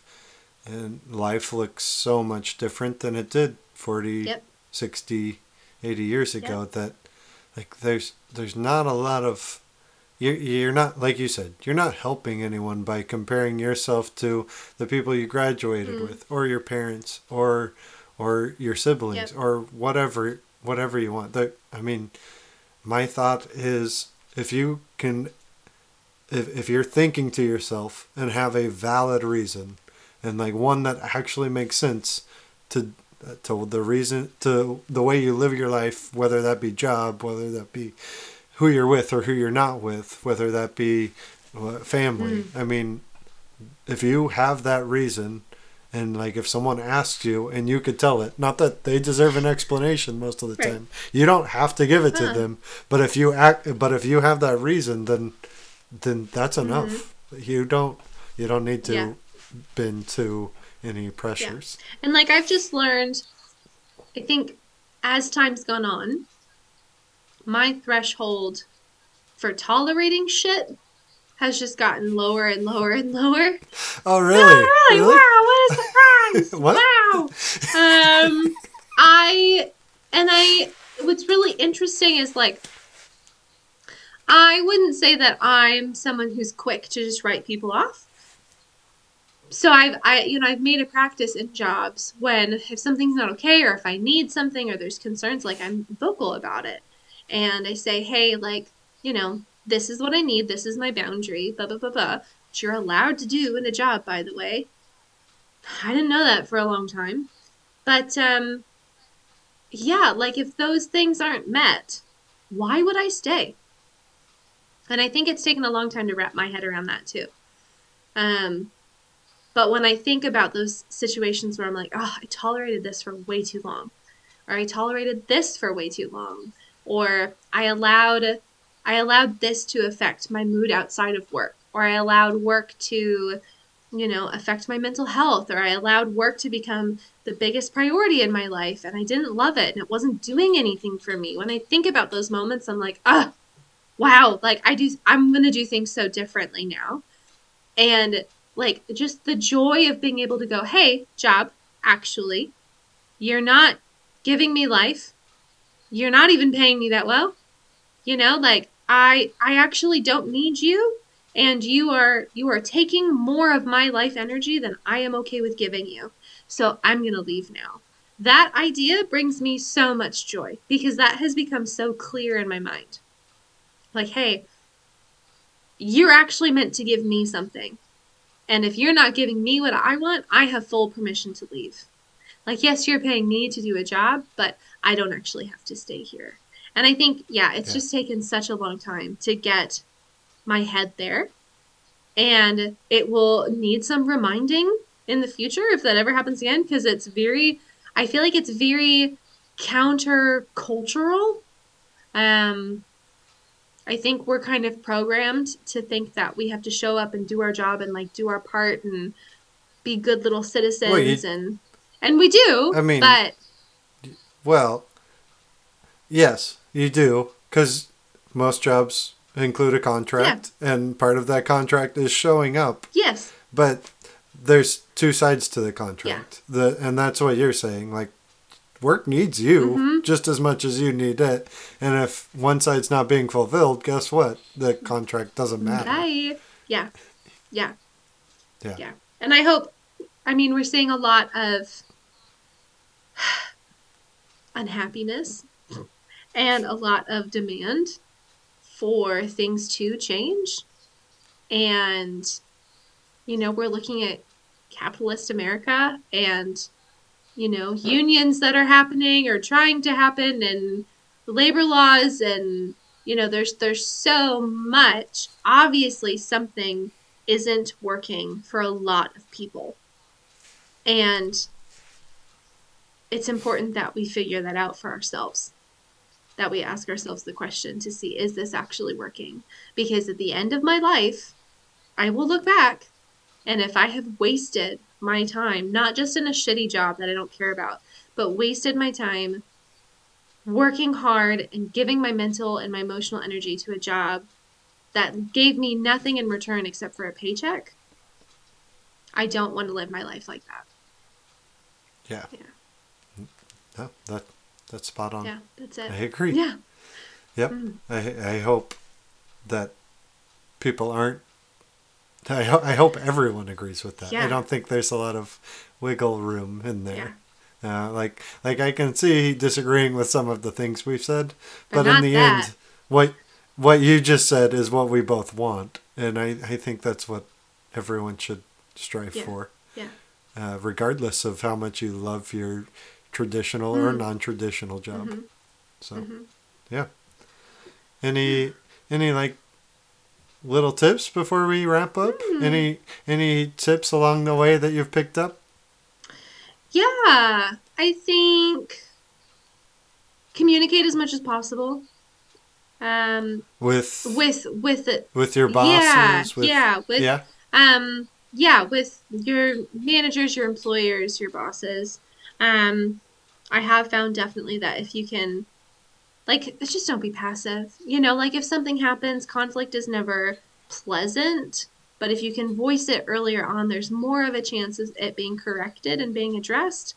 I think there's been times where I've left jobs where they aren't sure why I'm leaving. And so now I make a point to like, no, if I'm leaving, you're going to know why. And it's not like a vindictive thing. It's a, I want them to know why so that way whoever fills my job, maybe they have it a bit better than I did. Um, Yeah. But I mean, even with like travel and stuff too, right? Like if you're traveling and and that's important to you and that's a deal breaker, like just communicate. And you'll find out pretty early on like if they're going to let you do it or not. And then and then you can be smart and decide, oh well, I am going to travel and I'll put in my notice beforehand or whatever. But I think yeah, I think communicating is just a really big one for me. And just know what your boundaries are. Like know recognize if you're in a job that's shit and it's taking its toll on your mental health and then at that point have a plan know how you're going to leave or how you're going to communicate it so that you can get it fixed Yeah. Hmm. yeah Good stuff. what about you Yep. Uh, I would I would say again more looking from a self-employed standpoint.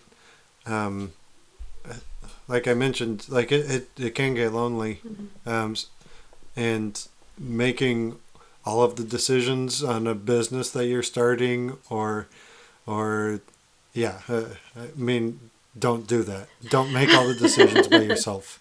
Have a support system, whether that means family, whether that means a mentor who does uh, who's already successful in that field. Um, peop, people, for the most part, if you share an interest, they're gonna want to help you. Sometimes there are things where you're like in direct competition, and you might run into that. But even even then, like a lot of times, people are just gonna want to look out for you, and uh, if, if you have a dream set and and a common interest, then lot like like I've met so many music teachers and photographers and, and things like that who are like so happy to share any tips that they have. So so find people who are good at the thing you want to do and talk to them about it, and also have family or or your best friend or whatever to bounce ideas off of because those ideas are generally worth talking about and those people want to hear them even even if it feels like they don't yeah um, I'm a big advocate of just doing things. Um, uh-huh. uh, if if you have an idea, try it. If what's the worst that could Like, why happen? not? Like you don't like it, yeah. Um, oh, I I think Shelby and I were talking earlier this week, just in text, and like I I, I told her I'm not haunted by any like art I put in the world. Like, but for the most part, I have some filter, and and if it passes that filter, I can put it out there. I'm not gonna shove out something I'm not proud of. But but like I, I've never been ashamed of anything I've put out in the world. Maybe embarrassed once in a while, but never ashamed of it. Yeah. I'm I'm more haunted by the things that I don't write or the things that I Yeah. don't try. Um, and, and yeah, I've always I've always been proud of things that I've done and, and gone and, and tried. So so so just try it. Yeah. And I know some people don't have the luxury of time like I do or or um, the stability behind um, like financially or or whatever. But but if it's something you truly love, just carve out a few hours and, and go do something. Um, it's usually worth it. Um, yeah, uh, uh, I, think the support system, circling back to that, um, uh, again, uh, when you first start a business, like finances are really hard. Uh, depending on the business, you won't make money for a while. Um, so whether that support system is the money you made off of the job, your last job, and knowing how to ration it and having peanut butter sandwiches for like four days a week, that's fine. Don't don't think less of that. Uh, but but have, I mean, don't again like we talked about. Don't throw caution to the wind and just go do something. Have a plan. Uh, you you you, had, you need a plan, and a support system can look different in, in many ways. Whether that's finances, whether that's people in your life, whether that's mentors, um, but but have that in in some. I mean, in, in multiple ways. You need you need people with you along the way. Yeah. Um, and it's cliche, but don't be afraid to like fail. Yeah. Uh, Uh, yeah. uh, hmm like I said, uh, I mean, I, I throw so many things at the wall, and, and some of them I still love to this day, and some of them I haven't thought about in five years, and that's just fine. I mean, uh, like I, I don't. It, it's fine that they didn't make any money. It's fine that like I, I didn't stick with it, and it's fine that my passions changed. That's that's part of life, and and so so keep keep going and if it's something you really like keep doing it. And if it's something that you're not that excited about there's probably a reason why. And and you don't need to keep shoving your uh, banging your head against the wall. Yeah. that that's not going to help anything. So Mm. yeah. I guess i guess those would be my tips if you want to be self-employed and and have some ideas Yeah. so. But don't also don't be afraid to take like little jobs like Hmm. like like driving delivering there's no shame in that just fill in the gaps when you need to it it helps it it's the way to make it sustainable a lot of the time Yeah. so Yeah. uh, there's no there's no shame in it and there's so many of them too like maybe you really like walking dogs maybe like Oh. maybe you like driving Yeah. maybe i mean there there are ways and yes to some extent they're like high school jobs i get it but in another way it's just like you're just doing what you need to for a for a few hours a week Yeah. yeah, and it, it's not a it's not a big Yeah. deal I really hope that we move away from this like hierarchy of jobs. And I think me too I think that starts with us recognizing that like we are not our job and that our job doesn't doesn't actually give us our value and our identity. And I think yeah, I think Yeah. that starts with us accepting that, right? And then we somehow infuse that into the culture around us. But yep yeah, you're you're not your job. And your job you're not your job doesn't doesn't really matter. It matters to you, but like in the scheme of things, it doesn't really matter. You're not going to be remembered by what you, by where you work. You you're going to be remembered by the way you treat people Uh-huh. at where you work, and the way you treat people elsewhere. But it's not like like yeah, you're not going to be remembered by No.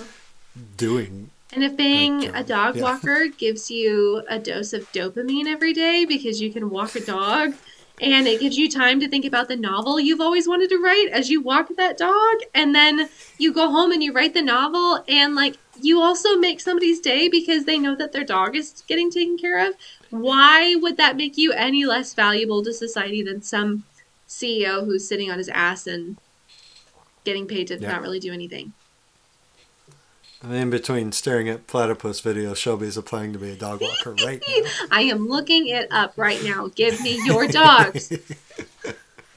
Give I me just- your dogs. I just that's see- that's a great slogan. Give me your dogs. I just see like that, like that cliche, like movie image of like the one person with like the eight leashes in their hand and like all of the dogs and one of them runs off and they're like, "No, biscuit, wait, come back." Like that's I don't actually. I don't want to do that. Yeah, that's my Yeah, dog okay. walking voice. Biscuit, no. Biscuit, Yeah, huh? biscuit. Not a great name for a dog. He's not very um he's not very obedient. I don't think he listens very well. Yeah. Sure. Uh, Biscuit will get better. Yeah. Especially, Especially with, with me as your dog walker. Yeah. Give me your dog. Come on, Biscuit, get me your dogs. Oh well, I I think that's probably about time to wrap I up. I think that was it. I'm gonna go launch my dog walking business now. And- Okay, And I'm gonna go do a whole bunch of other things. Great. Perfect. I'll try. I'll try to remember my schedule for tomorrow. That's what I'm gonna try to do. Excellent. Mm. Thanks. Thank you all for listening. And thank you, Yeah, Andrew, for it's- talking that through with me. It's Oh, it's um yeah, anytime. I feel like these conversations we- are important. Yeah, I agree. It, it's this particular subject we've talked through quite a bit, And, I- and and I am have, always happy to. we have lots of feelings on the subject and lots of thoughts and We do. lots of experience and yeah, yeah, I think Yes. there's value to that. I do apologize for the three or four times you asked me a question, and I just went off and didn't remember the Oh, uh, original question. Same. But yeah, so good. So good. that's what you get on Trip It Too. We'll uh we'll do another episode on um Okay. interview tips. No, I'm just kidding. That's horrible. no one would want to listen. No, no, no. no, I I don't think they would. No. That's a different podcast that no one else wants to listen to. Okay. That we are starting. Yes. Yeah, it's called Give Me Your Dogs, and it's about starting your own business and interviewing well and, a great name. yep, and not associating your value with your job. Good good stuff. It sounds like this episode really. It does. Should we call this episode Give Me Your Dogs? Probably, Probably not. not. That'd be a bit confusing. People would be so confused. They'd have to make it all the Well, way to maybe- the very end. And they'd be like, Yeah, oh, maybe in their parentheses. give me your dogs. I'd, I'd Yeah. like that. Okay, Okay. I'll, I'll try to remember to put it in the Okay. parentheses. If not, no big deal. That's okay. Okay. Alright. I hope I don't let you down. You won't. All right. Well, thank you, Shelby. I'll talk to you in in the next episode. yeah, thanks, Andrew. Thanks, everyone, for listening. yes, thank you. Okay. Bye.